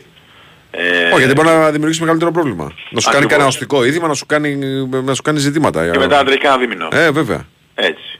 Ε, οπότε θα είναι σημαντικό να, να, να είναι στην αποστολή ο Σίγμα, ε, έστω και χωρίς ρυθμό έτσι, γιατί έχει να παίξει κανένα μήνα, ε, για να δώσει κάποιες λύσεις στο 5. Γιατί νομίζω ότι είναι εντάξει, απάνθρωπο για τον Φάλ να ξαναπαίξει 37-38 λεπτά έτσι. Απέναντι σε μια Μακάμπη που okay, δεν έχει ψηλούς ε, στα, στα μέτρα του Φάλ, Ε, Έχει έναν πιο αθλητικό τον Νίμπο, ο οποίος είναι ο βασικός, και τον Σόρκι που παίρνει αρκετό χρόνο, αλλά δεν είναι στο επίπεδο τώρα του, του Φαλ. Ε, αλλά καταλαβαίνετε ότι δεν μπορεί να μείνει στο παρκέ πάνω από 30 λεπτά. Θα είναι πολύ επικίνδυνο και για το παιχνίδι της Πέμπτης, αλλά και γενικότερα για την υγεία του, του αθλητη Αυτό, αυτό ουσιαστικά περιμένουμε να μάθουμε ε, το μεσημεράκι κατά τις δύο που θα τελειώσει η προπόνηση για να ξέρουμε την, ε, την αποστολή. Πάντως το Σίγμα είναι σε διαδικασία επιστροφής, ε, νομίζω να τον δούμε δηλαδή αυτή τη βδομάδα και το ευχάριστο είναι ότι την επόμενη εβδομάδα στο μάτς με τις Άλγηρης ε, πολύ πιθανόν να έχει και το Μακίσικο Ολυμπιακός. Αχα. Γιατί έχει, ανε, έχει ανεβάσει πάρα πολύ ρυθμό, ε, είναι καλύτερα και θα μπει σε, σε αγωνιστικούς ρυθμούς. Εντάξει, το μάτς με τον Προμηθέα ήταν πολύ δύσκολο πριν, πριν το Τζάμπολ, το Σάββατο το βράδυ, γιατί ε, είναι μια ομάδα Προμηθέας που έχει εντυπωσιάσει. Παίζει και το ίδιο στυλ μπάσκετ του Ολυμπιακού, αλλά η Ερυθρόλευκη ήταν πάρα πολύ σοβαρή. Ε, μοίρασε και το χρόνο ο Μπαρτζόκας, είχε ένα walk-up ο Ολυμπιακός, ε, μετά το ΆΚΑ έκανε ανάλογο παιχνίδι. Ε, όλοι μιλούσαν για το ντεφορμάρισμα του walk-up, το οποίο είναι σημαντικό για την γενικότερη εξέλιξη της ομάδας, αλλά δείχνει ο Αμερικανός να είναι λίγο καλύτερα. Έτσι έχει πάρει και τις ανάσες του. Ε, και μπαίνει σε μια εβδομάδα Ολυμπιακός που πρέπει, πρέπει να κάνει κάποια πράγματα. Δηλαδή ε, νομίζω ότι μια νίκη είναι α, απαραίτητη. Έτσι. Άμα τις κάνει δύο θα είναι ακόμα καλύτερα. Ε, αλλά ναι. σε- Εντάξει, σε περίπτωση- η εντός έδρας είναι, είναι ψιλοπρέπει, γιατί Ναι, γιατί έχει έρθει ήδη μια κακή ήττα ε, ακριβώς, από την Μπασκόνια. ακριβώς και το, το εκτός έδρας είναι ένα παιχνίδι το οποίο λες ότι εντάξει, οκ, μπορεί να σου κάνει τη διαφορά. Ναι, αλλά υπάρχει ιδιοποιώς διαφορά ότι δεν είναι στο Τελαβίβ, έτσι. Ακριβώς. Είναι στο Βελιγράδι, χωρίς κόσμο. Είναι κάποιες συνθήκες που ευνοούν το φιλοξενούμενο νομίζω. Ναι, Και θα συμφωνούμε. ισχύει για όλες τις ομάδες φέτος γιατί εκεί θα παίξει η Μακάμπη. Συμφωνούμε. συμφωνούμε. Ε, Νικόλα, στο μεταγραφικό κομμάτι έχουμε τίποτα; Όχι, έχουμε μια αναζήτηση, ε, νομίζω για ένα παιδί που θα παίζει στο 4 πιο πολύ και θα βοηθάει και στο 5. Ε, εγώ επιμένω ότι ο Ολυμπιακός ε, την, εξε, την εξέλιξη με τον Πετρούσεφ ε, παρακολουθεί, να το Ναι. πω έτσι. Αν δεν προκύψει κάτι από εκεί, ε, δεν θα μου κάνει καμία εντύπωση να πάει να πάρει ένα παιδί ο Ολυμπιακός ε, που να παίζει αυτή τη στιγμή στο γύρο κάποια παράδειγμα. Έτσι, γιατί είναι μια θέληση του Μπαρτζόκα να βάλει ένα παιδί που θα έχει εμπειρία Ευρωλίγκας. Δεν θέλει να ρισκάρει με παίκτη από το NBA. Ε, δεν υπάρχουν και πολλές λύσεις εκεί. Γκάρντ υπάρχουν. Ε, αλλά ψηλοί που να μπορούν να είναι και λίγο αθλητικοί και να σκοράρουν και να παίζουν και στο 5 δεν το βρίσκεις εύκολα ε, στο NBA έτσι. Ε, δηλαδή δεν μου κάνει εντύπωση να πάει να κοιτάξει ο Ολυμπιακός ε, τον Τζάρελ Μάλτιν που είναι στην Καταπάσαράη και ήταν πέρσι στη Μακάμπη με αρκετά καλά ποσοστά και επιδόσεις. Ε, νομίζω όμως ότι είμαστε σε μια εβδομάδα άντε η επόμενη που είναι κρίσιμη για να αποφασίσει ο κότς μπαρτζοκας Αυτή την αίσθηση έχω γιατί όπως έχω πει πάρα πολλές φορές είναι και ποσοτικό πλέον έτσι. Δηλαδή χρειάζεται ένα κορμί Ολυμπιακός για να μπορεί να δίνει ανάσες. Μα το, Τώρα, βλέπουμε, πάει- μα το βλέπουμε ρε εσύ Νικολά και το πώς έχει φθαρεί ο Μιλουτίνοφ τώρα στα, και, Ακριβώς. και πιθανότατα λέω εγώ μακάρι να διψευστώ θα βγει πρόβλημα και στο φαλ ε, άμα πέσει συνεχίζει και παίζει Άμα 38 συνεχίσει λεπτά αυτό, ναι, εννοείται. Μπορεί να πάθει μια μικρή θλάση. τα, μεγα, τα μεγάλα τα κορμιά καταπονούνται και περισσότερο θέλει προσοχή Μα ακριβώς, αύριο ο Ολυμπιακός πάει με ένα κανονικό σέντερ ουσιαστικά έτσι. Αυτή είναι η Ναι, αλήθεια. ναι. Δεν μπορεί ο Τανούλης να βοηθήσει σε αυτό το επίπεδο. Ήταν πολύ καλό το Σάββατο. Ε, αλλά είναι μόνο για τα παιχνίδια της Basket League έχω την αίσθηση. Ο Τανούλης αυτή τη στιγμή που μιλάμε. Ναι. Μπορείς σε ένα χρόνο το παιδί να, να είναι ανταγωνιστικό και να μπορεί να παίξει στην Ευρωλίγκα. Αλλά αυτή τη στιγμή είναι φανερό ότι θέλει ένα ψηλό ακόμα ο Ολυμπιακός και αν γίνεται να έχει και μια έφεση στο σκοράρισμα για να βοηθάει τους υπόλοιπους. Ωραία Νίκος, ευχαριστούμε πάρα πολύ. Ε, Νικό. Είστε καλά. Καλή σου Γεια, μέρα. γεια. Λοιπόν, και τώρα πάμε στον Γιώργο Πετρίδη να μας πει και για το μάτς με τον Άρη, αλλά και για το πώς προετοιμάζεται ο Παναθηναϊκός για την ε, δική, δική του διπλή εβδομάδα που είναι πιο βατή, γιατί έχει δύο εντός έδρας μάτς. Καλησπέρα, καλημέρα σας κύριε Γιώργο, μα τι κάνετε. Τι κάνουμε, καλημέρα, καλημέρα. Καλά, καλά, καλά. εσείς. Γεια σου Γιώργο. Μια χαρά. Από αεροπλάνο σε αεροπλάνο. Λοιπόν, Αυτό, καταρχάς, αυτή. απαράδεκτο να τρώσει τέτοια φάση στο φινάλε του μηχρόνου. Ε, εντάξει, ναι. Ρε οκ, φίλε, όντως, κοιμήθηκε αυτό λίγο η είναι άμυνα απαράδεκτο, εκεί, κοιμήθηκε λίγο η άμυνα. Στον Α, αέρα. ε, Και μου δει- τι ωραία φάση. Η τι φάση της στον χρονιάς. αέρα; Η φάση της χρονιάς. Η φάση της Ναι, χρονιάς. ναι, ναι. Έχει ωραία στοιχεία αυτό. Γενικά ο το- το Καστρίτης, Αρμπάκστον. εγώ θα πω κάτι. Είναι καλός ο προπονητής. Καστρίτης Είναι καλός στις προπονητής. ειδικές καταστάσεις βγάζει κάτι τρομερές ε, Συγγνώμη, τρομερά συστήματα. συμφωνείς ότι είναι καλός προπονητής; Τρομερός προπονητής είναι. Είναι, είναι πολύ καλός προπονητής και επιλέγει καλούς ξένους. Ε, θυμάμαι Καλό μια μάτι. φάση όταν ήταν στην Κίμη ακόμα ο Καστρίτης. Είχε παίξει ένα μάτσο με τον Ολυμπιακό και πήγε στο όριο τελείως. Δηλαδή το παιχνίδι το έχει εκεί να το πάρει μέσα στο σεφ. Και βγάζει μια επίθεση στο τέλος που βγήκε ελεύθερο τρίποντο. Δεν πήγε το τρίποντο, αλλά ο Καστρίτης το πήρε το μάτσο. Μάλιστα. Έτσι. Ναι, ναι. Ναι, ο Παναγιώτης έκανε αυτό το σημαντικό διπλό Σημαντικό γιατί η ομάδα ήταν κουρασμένη. Ε, πριν από 48 ώρες είχε παιχνίδι στο Βερολίνο και πολύ απαιτητικό έτσι σε πολύ υψηλούς ε, ρυθμούς. Ε, και πήγε από ό,τι έλεγα και χθες ότι πήγε από το ένα άκρο θα πάει, μα από το ένα άκρο στο άλλο. Δηλαδή από το παιχνίδι της Άλμπα που είναι έτσι λίγο αφελές, ε, λίγο όσα φάμε και όσα πιούμε κτλ. Ε, στο πολύ στο σκληρό, ξύλο. ναι, ναι, στο πολύ σκληρό τράχυλο, στο ξύλο όπως είπε ο- όπως λέει η Σιβάγε, ε, είτε σε εισαγωγικά είτε χωρίς εισαγωγικά. Ε, δεν μ' άρεσε ο Παναθηναϊκός χτες και πήρε την ε, νίκη. Ε, συνεχίζει νομίζω να δείχνει σημάδια βελτίωσης. Ε, βγάζει πολλά, ε, βγάζει αρκετούς πρωταγωνιστές από παιχνίδι σε παιχνίδι. Έχει πλέον και πλουραλισμό σκοράρισμα και ε, έτσι διαφορετικές, ε, πώς να το πω, διαφορετικές οπτικές στο παιχνίδι του. Ε, είδαμε και χτες δηλαδή ότι για παράδειγμα ο Βιλντός έχει κάνει 7 κλεψίματα α, με ένα τρομερό στοιχείο, ένα τρομερό νούμερο να το σκεφτούμε ο Βιλντός ο οποίος από μάτς σε μάτς α, όλο και καλύτερος παρουσιάζεται. Ε, απ' τη- η αλήθεια είναι, θα το πω εγώ τώρα, ότι με το που ήρθε ο Ναν, λίγο ξυπνήσαμε. Ε, όχι μην το λες, ήταν και το τραυματισμός του τον είχε αφήσει πίσω. Εντάξει, μπορεί να, Δεν μπορεί το να, θυμάμαι έτυχε, τον μπορεί Ναν. να έτυχε. Ναι, ήταν και ο τραυματισμός του τον άφησε πίσω. Μπορεί να έτυχε. Ε, δεν, δεν έκανε προπονήσεις η Βάη, δηλαδή εντάξει Ναι. τώρα δεν είναι πολύ εύκολο για, για τους παίκτες να ε, λείπουν και από προπονήσεις και να μπαίνουν ε, στα βαθιά. Ε, ο Ναν εντάξει ήταν άστοχος, νομίζω ότι και αυτός σιγά σιγά θα το βρει λιγάκι. Ο Ναν το σκεφτόμουν ε, έπεσε κατευθείαν στα βαθιά, πήγε κατευθείαν στην ε, Άλμπα, του παίξανε ζώνη πρώτο του παιχνίδι στην Ευρώπη. Ε, πήγε χθες στο Αλεξάνδριο, ε, έγινε ο κακός χαμός υπό την έννοια του, αυτό που λέγαμε νωρίτερα, του σκληροτράχυλου τρόπου παιχνιδιού του Άρη. Ε, γενικότερα όμως ήταν, ένα, καλ- ήταν δύο καλά μαθήματα νομίζω για τον ε, να αυτά. Να καταλάβει ότι εδώ δεν είναι, έτσι παίξε γέλασε, δεν είναι ε, G-League. ξέρω εγώ να Εδώ το δεν πω. περιμένουμε τον Απρίλιο για να παίξουμε ξύλο. Τα παίζουμε το Έτσι, ξύλο από έτσι. τον Οκτώβριο, σε Νοέμβριο. Ακριβώς, ακριβώς, ακριβώς. Ε, ο Μίτογλου σταθερά στα, στα κόκκινα είναι σε τρομερή κατάσταση. Α, το έδειξε και χτες. Α, μ, γενικότερα ο Παναγικός βγάζει όπως είπαμε πριν ε, αρκετά θετικά στοιχεία το τελευταίο διάστημα ε, και νομίζω ότι τα καλύτερα έρχονται για την ομάδα του Αταμάν. Ε, σήμερα τους έδωσε ρεπό να ξεκουραστούν λίγα κοιτάξτε νομίζω είναι φυσιολογικό. Το τελευταίο δεκαήμερο η ομάδα ήταν ε, όπως είπα και πριν από αεροπλάνο σε αεροπλάνο και από πτήση σε πτήση. Ε, και τώρα θα έχει μπροστά της ένα δεκαήμερο στο οποίο θα μείνει στη βάση της. Θα έχει εντός έδρας παιχνίδια συνεχόμενα και σε Ευρωλίγα και σε πρωτάθλημα. Οπότε είναι μια καλή ευκαιρία και με τις προπονήσεις που θα γίνουν ε, έτσι να, να βελτιωθεί ακόμα περισσότερο. Ε, έχει το μάτι με την Ζάλγκη στην Τετάρτη και Τέταρτο και μετά με την ε, Βέρτους την Παρασκευή. Είναι νομίζω μια καλή ευκαιρία ε, για τους ε, πράσινους να κάνουν 2 στα 2, να πάνε σε θετικό ρεκόρ και να κεφαλαιοποιήσουν και το διπλό στο Βερολίνο, έτσι. Βέβαια, βέβαια, βέβαια. Ε, θα είναι νομίζω μια καλή συγκυρία, μια καλή συνθήκη για τον ε, Παναθηναϊκό. Ε, και βλέπουμε, πέρα από όλα τα άλλα, βλέπουμε ότι και ο Αταμάν είναι πάρα πολύ δίκαιος προπονητής, έτσι.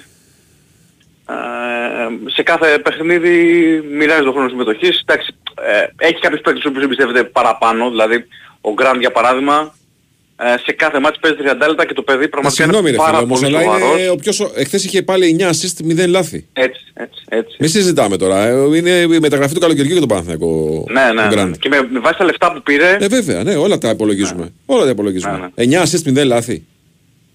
έτσι, έτσι. Εντάξει. Ε, εγώ δεν- έχω χρόνια να δω παίκτη ο οποίος ε, δεν θα κάνει ρε παιδί μου τη, τη βλακίουλα του να το πω έτσι. Ε, ακόμα και το άστοχο σούτ που θα πάρει θα το πάρει με, κα, με καλές συνθήκες. Ναι. Εντάξει, είναι ο πιο έμπειρος παίκτης του Παναθηναϊκού, εγώ το ξαναλέω. Ε, σε επίπεδο παραστάσεων είναι ο πιο γεμάτος από όλους. Και Ε, μαζί με τον Σλούκα νομίζω. όσο περίεργο. και να- Ναι, μαζί με τον Σλούκα. Απλά ο άλλος έχει 400 παιχνίδια στο NBA, 500 πόσο έχει. Ναι, ναι, ναι.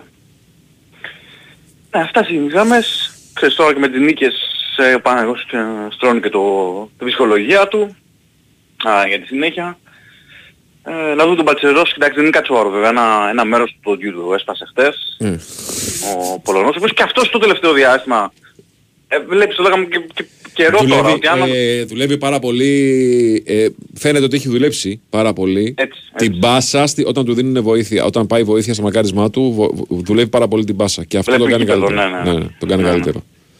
Και, και είναι αυτό που λέγαμε, ότι αν τροφοδοτηθεί σωστά, αν πάρει την μπάλα εκεί που πρέπει, θα τελειώσει είτε τη φάση, είτε, είτε πως εσύ με ένα assist, Ναι, είτε με κάποιο βέβαια, κάθισμα, για να, ας την πούμε, πάρει, παράδειγμα, για να την πάρει καλά την μπάλα ο ψηλός, πρέπει να βάζει καλά το κορμί του, να μπαίνει δυνατά στις φάσεις που αλήθεια είναι στο ξεκίνημα δεν το έκανε, τώρα όμως σιγά σιγά το κάνει. Έτσι. Το βλέπεις ότι Ναι, μπαίνει στο- στη μάχη. Σου θυμίζω ότι το ξεκίνημα αυτό που είπα και πριν για το βιλντώσει για παράδειγμα, του του έλειπαν και αρκετοί περιφερειακοί έτσι, Ναι, και ναι. οι παίκτες που θα τον κάναν καλύτερο να το πω έτσι. Ε, θα του δώσει την μπάλα και πρέπει. Ε, αυτά σε γενικές Ωραία. γραμμές. Δεν έχουμε κάτι άλλο. Οκ. Έγινε Γιώργο μου, ευχαριστούμε πάρα πολύ. Καλή συνέχεια. Έλα, καλή σου Γεια. μέρα, καλή σου μέρα. Λοιπόν, έχουμε διπλή εβδομάδα στο μπάσκετ, είπαμε. Οπότε λοιπόν θα την βγάλουμε μπασκετάκι αυτή την εβδομάδα. Λοιπόν, για τον καλύτερο Έλληνα γκάρντ δεν λέτε τίποτα, λέει, για τον ε, Τολιόπουλο. Ο Τολιόπουλος είναι ένας ε, παίκτης ο οποίος δεν νιώθει. Το παραμικρό δεν νιώθει. Ε, είναι εξαιρετικός σκόρερ. Έχει ένα θέμα όμως με, τη διαχεί- με τη διαχείριση των δυνάμεων του. Ε, αδειάζει πολύ γρήγορα. Ναι. Και αυτό είναι κάτι το οποίο προφανώς του έχει στοιχήσει. Έτσι. Γιατί ξεκινάει τουρμπαριστό και ξαφνικά μετά κλατάρει. Πρέπει να το κοιτάξει αυτό, γιατί όντως συμφωνώ ότι είναι ένας παίκτης ο οποίος έχει τρομερό χάρισμα. Λοιπόν, πάμε να δούμε τι έγινε στο, στην Ευρώπη, φίλε. Σε ένα ματ ε, αδιάφορο και flat. Α, η Chelsea ήρθε με τη City 4-4. Νομίζω θα ξεκινήσουμε από εκεί. Καλημέρα. Ναι. Χρήστο Δρακόπουλο, καλημέρα. καλά, καλά, καλά. Εντάξει, ήταν το μάτι της ε, σεζόν μέχρι τώρα. Ε, στα ναι, βέβαια. δεδομένα. βέβαια. Και πιθανώς από τα μεγάλα πρωταθλήματα νομίζω ότι είναι και το μάτι μέχρι στιγμής του πρωταθλήματος. Δηλαδή το, τη σεζόν που τρέχουν στα Ναι. τα πέντε μεγάλα πρωταθλήματα. Δεν νομίζω ότι υπάρχει άλλο παιχνίδι. Με τέτοια ένταση, τέτοιο, τέτοια εναλλαγή, γιατί δεν είναι μόνο ότι ήρθε ένα αποτέλεσμα καλό, είναι οι εναλλαγές. Ένα Ναι, ναι, ναι. 0-1, 2-1, 2-3, 3-3, 3-4, 4-4. Ε, μάθαμε τα εξής χθες. Μάθαμε ότι στη City μπορεί να βάλεις 4 γκολ και τελικά μπορεί και να μην την κερδίσεις. Αυτό νομίζω ότι είναι τρομερό έτσι. Απ' την άλλη... Μα, μάθαμε βα- ότι η περίμενε ότι μπορεί και αυτή με 4 γκολ να μην κερδίσει όμως. Απ' την άλλη πλευρά όμως, αυτό θα σου λέγα, ότι και αυτή δεν είναι άτρωτη. Δηλαδή σου βάζει 4 γκολ και όμως δεν σε κερδίζει. Είναι διπλή η ανάγνωση, να σου πω την αλήθεια. Ναι. Ανάλογα λέει από το που καθόμαστε μας φαίνεται αν είναι 9 ή αν είναι 6.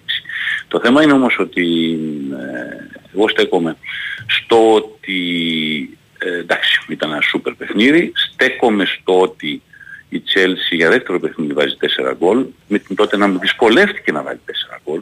Παρότι ένα 4 και το λέω γιατί όσο είχε μείνει με 9 και όσο πήγαινε στο 1-1 το μάτς είμαι βέβαιος ότι πέρναγαν το μυαλό των παιχτών της Chelsea. Δεν εσύ λες τώρα να την πατήσουμε εδώ γιατί η Chelsea γενικώς δεν βάζει γκολ φέτος.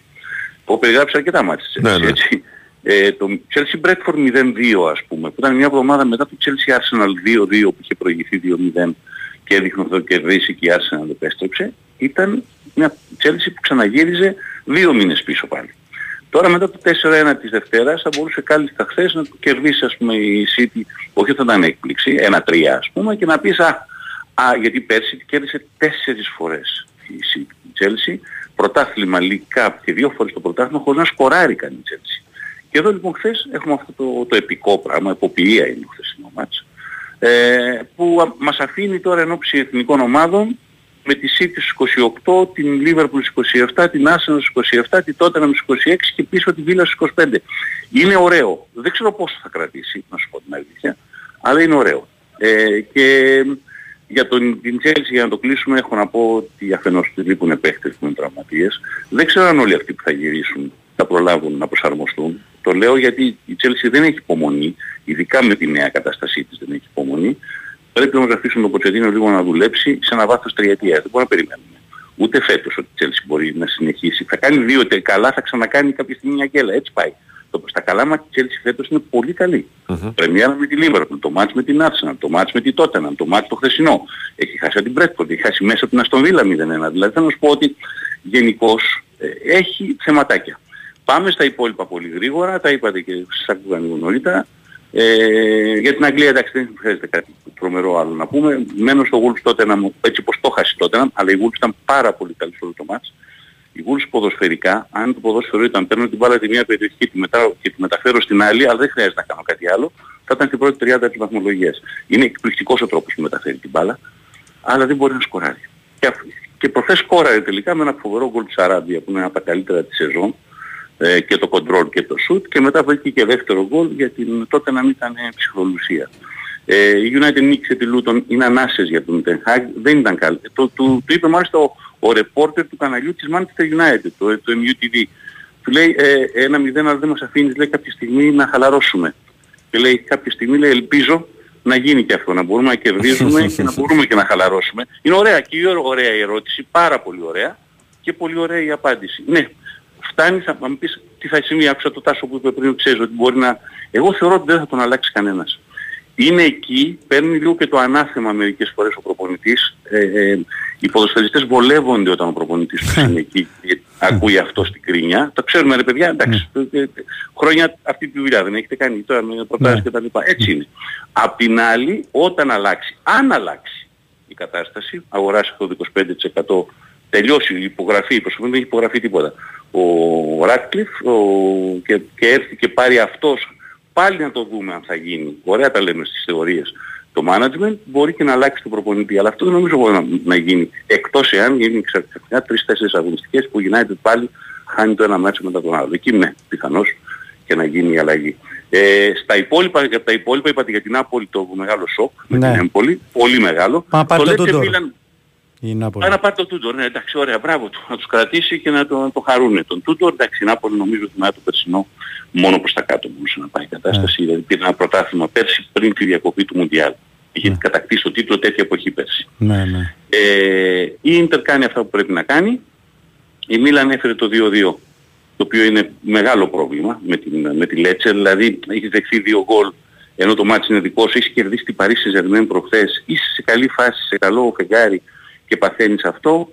Ε, νομίζω ότι ε, είναι λίγο ψηλό εγκληματικό αυτό που έπαθε. Τζιρόνα συνεχίζει, έγραψε ένα κομμάτι χθες στο BN Sports μεγάλο, αναλύω και πόσο άδικο είναι για τον Μίτσελ, τον προπονητή της ε, Τζιρόνα. Μην μπερδεύομαστε με τον Μίτσελ, του, Ναι, ναι. τον παλιό παίκτη της Ράγιο Βαγεκάνο, τον αριστεροπόδαρο, πρώτο σκόρερ στην ιστορία της Ράγιο Βαγεκάνο, που έχει φτιάξει μια ομάδα μοντέρνα. Ναι, την έχουν οι Άραβες, ναι, την έχει το City Group, ναι, ακόμα και η στολή της θυμίζει Manchester City, αλλά τρεις παίκτες έχει πάρει από όλο το σύστημα της Manchester City. Οι οποίοι δεν νομίζω ότι κανείς έπεσε στα πόδια και, και, και έγινε και μεγάλη μάχη για αυτούς τους τρεις παίκτες. Θέλω να πω ότι ο άνθρωπος πήρε καλά εργαλεία, έχει κάνει πάρα πολλή δουλειά τύπου Ρανιέρη στη Λέστερ, δεν μην τον μπερδεύετε, δεν εννοώ θα κρατήσει Τζιρόνα, γιατί ένα μάτσο έπαιξε πολύ μεγάλο και το έχασε 0-3 πήρε, αλλά αλλά. Ε, τι είχε κάνει το, το Ρανιέρη, έβρισκε παίχτες που δεν τους θέλανε οι άλλοι εκείνο το καλοκαίρι και τους πήρε στη Λέστερ. Πήρε ο Ολμπράιτον ας πούμε ελεύθερος από την Αστον Βίλα, η Αστον Βίλα έπεσε στο τέλος της χρονιάς, η Λέστερ είχε πάει το πρωτάθλημα. Κάτι τέτοιους έχει βρει, τους έχει φτιάξει να παίζουν καλά μαζί, χωρίς κανένας από αυτούς δεν είναι το πρώτο όνομα που θα σκοτωθεί. Το καλοκαίρι μπορεί να σκοτωθούν κάποιοι για αυτούς, έτσι. Αλλά είναι πρώτος, 31 γκολ, βάζει πολλά, τρώει όμως και πολλά, η άμυνά του δέχεται εύκολα γκολ. Αν μείνει εξάδα στο τέλος της χρονιάς, είναι σαν να έχει πάρει το πρωτάθλημα. Α, Αυτό έχω να πω εγώ να σου πω την αλήθεια. Τώρα η Real κέρδισε χωρίς Μπέλιγχαμ, το είπατε. Η Μπαρσελόνα σώζεται πάντα γιατί υπάρχει αυτή η φοβερή φυσιογνωμία που λέγεται Λεβαντόφσκι. Θα σου βάλει τον γκολ, ξέρεις ότι θα βρεις γκολ με αυτόν μέσα στο γήπεδο. Ε, και στη Γερμανία συνεχίζει ακάθεκτη τη Leverkusen. Ε, εκείνο που εγώ στέκομαι στη Γερμανία είναι ότι ο Κέιν έχει φτάσει στα 17 γκολ ε, και είμαστε ακόμα Νοέμβρη. Εσύ πέρασε τους πρώτους σκόρερ του περσινού πρωταθλήματος. Εντάξει. Ήδη από τον Νοέμβρη. Ξέρεις τι αγοράζεις με τον Κέιν ή ξέρεις τι αγοράζεις. Και γι' αυτό ακριβώς λέω για τη Manchester United για να το γυρίσουμε, ρίξω λίγο αλάτι πάλι στην πληγή του φίλου μου του Τάσου, ότι Ε, είσαι καλά, United, δε, δε, ναι. ξέρεις ένα βασικό σου πρόβλημα ότι είναι το γκολ. Ναι. Έχεις τον Κέιν εκεί, θέλει να φύγει από την Τότεναμ. Γιατί δεν το παίρνεις. Λεφτά έχεις, γιατί έχεις πληρώσει, εν- συγγνώμη, 90 εκατομμύρια αυτό τον, τον Άντονι δηλαδή έλεος. Ναι, ναι. ναι. Οκ. Και πας και λες πόσα θέλετε ρε, κύριε Λίβαϊ, 130 πάρτε τα και ξέρεις ότι έχεις 30 γκολ μετά. Ναι. Και παίζεις πάνω σε αυτό. Τίποτα μπορεί να μην κάνεις μετά. Εγώ σου λέω μπορεί η άμυνα να σου δέχεται. Ναι, έχεις πάρει τον Κέιν, έχεις τα 30 γκολ σου, τα 25 γκολ σου και προχωράς. Ναι, ισχύει. 200 γκολ επίσης έφτασε ο Σαλάχ, να πούμε 198 από αυτά με τη φανέλα της Λίβερπουλ, τα δύο, τα πρώτα του στο αγγλικό πρωτάθλημα με την Chelsea, που ο Μουρίνιο θεώρησε ότι αυτός και ο Ντεμπρόινε δεν κάνανε εκείνη την Chelsea και τους έδωσε. Για, για να πούμε ότι και οι μεγάλοι προπονητές... Ναι, ναι. Κάνουν λάθη. ακόμα Κάνουν λάθη, θα τους λέ- Όλοι κάνουν λάθη. δηλαδή. Υπάρχει, Ισχύει. υπάρχει προπονητής που δεν έχει κάποια στιγμή... Γενικά ο- όποιος δουλεύει κάνει λάθη, Χρήστο μου. Αυτό. Δεν υπάρχει Λοιπόν, άνθρωπος που να δουλεύει ε, και να μην το- κάνει Το λάθη. πες. Αυτό. Λοιπόν, άντε. Καλή εβδομάδα. Κα- Έγινε, Καλή Χριστό. εβδομάδα, καλή Καλή εβδομάδα. Πα- Εδώ που τα λέμε τώρα μας ρε παιδί μου. Εντάξει. Τώρα να μην, β- να μην βλέπεις ότι ο Σαλάχ τέλος πάντων οκ. να μην βλέπεις ότι και ο Ντεμπρόινε. Έχεις ένα θέμα. Αν μου πεις δεν μαρκάρει ο Ντεμπρόινε, δεν έκανε τάκλινγκ στο Δεν κέντρο; ξέρω, φίλε, δεν ξέρω. Ο επειδή είναι αγαπημένος ο Μουρίνιο, γι' αυτό το λέω. Ο, δε, ε, ε, εντάξει, εγώ δεν θέλω να απαξιώνω προπονητές έτσι. Δεν απαξιώνουμε προπονητές λέγοντας ότι. Έχει την ιστορία του Μουρίνιο, τα καλά του και τα κακά του. Ναι. Απλά ε, η... τα όσα έχει πετύχει μέχρι τώρα είναι σημαντικά, δεν πάω να πεις ότι. Καλά, πλάκα κάνει. Εννοείται πως είναι σημαντικά. Ε, από τους κορυφαίους προπονητές ε, της υφηλίου. Αλλά σου λέω, όλοι οι προπονητές κάνουν λάθη. Ναι, ρε φίλε, δεν γίνεται όμως να βλέπεις τον Ντεμπρόινε και τον Σαλάχ, δηλαδή πραγματικά. Δηλαδή. Εντάξει. Τέλος πάντων. Λοιπόν, κάπου εδώ φτάσαμε στο φινάλε. Ήταν ο Τάσος Νικολογιάννης. Ήταν ο Βάιος Τσούτσικας. Ήταν ο Νέο Χιαζόπουλος στα πλατό, ήταν η Βαλαντίνα Νικολακοπούλου στην οργάνωση παραγωγής εκπομπής. Ακολουθεί δελτίο ειδήσεων και στη συνέχεια Αντώνης Πανούτσος, Αντώνης Καρπετόπουλος. Γεια σας.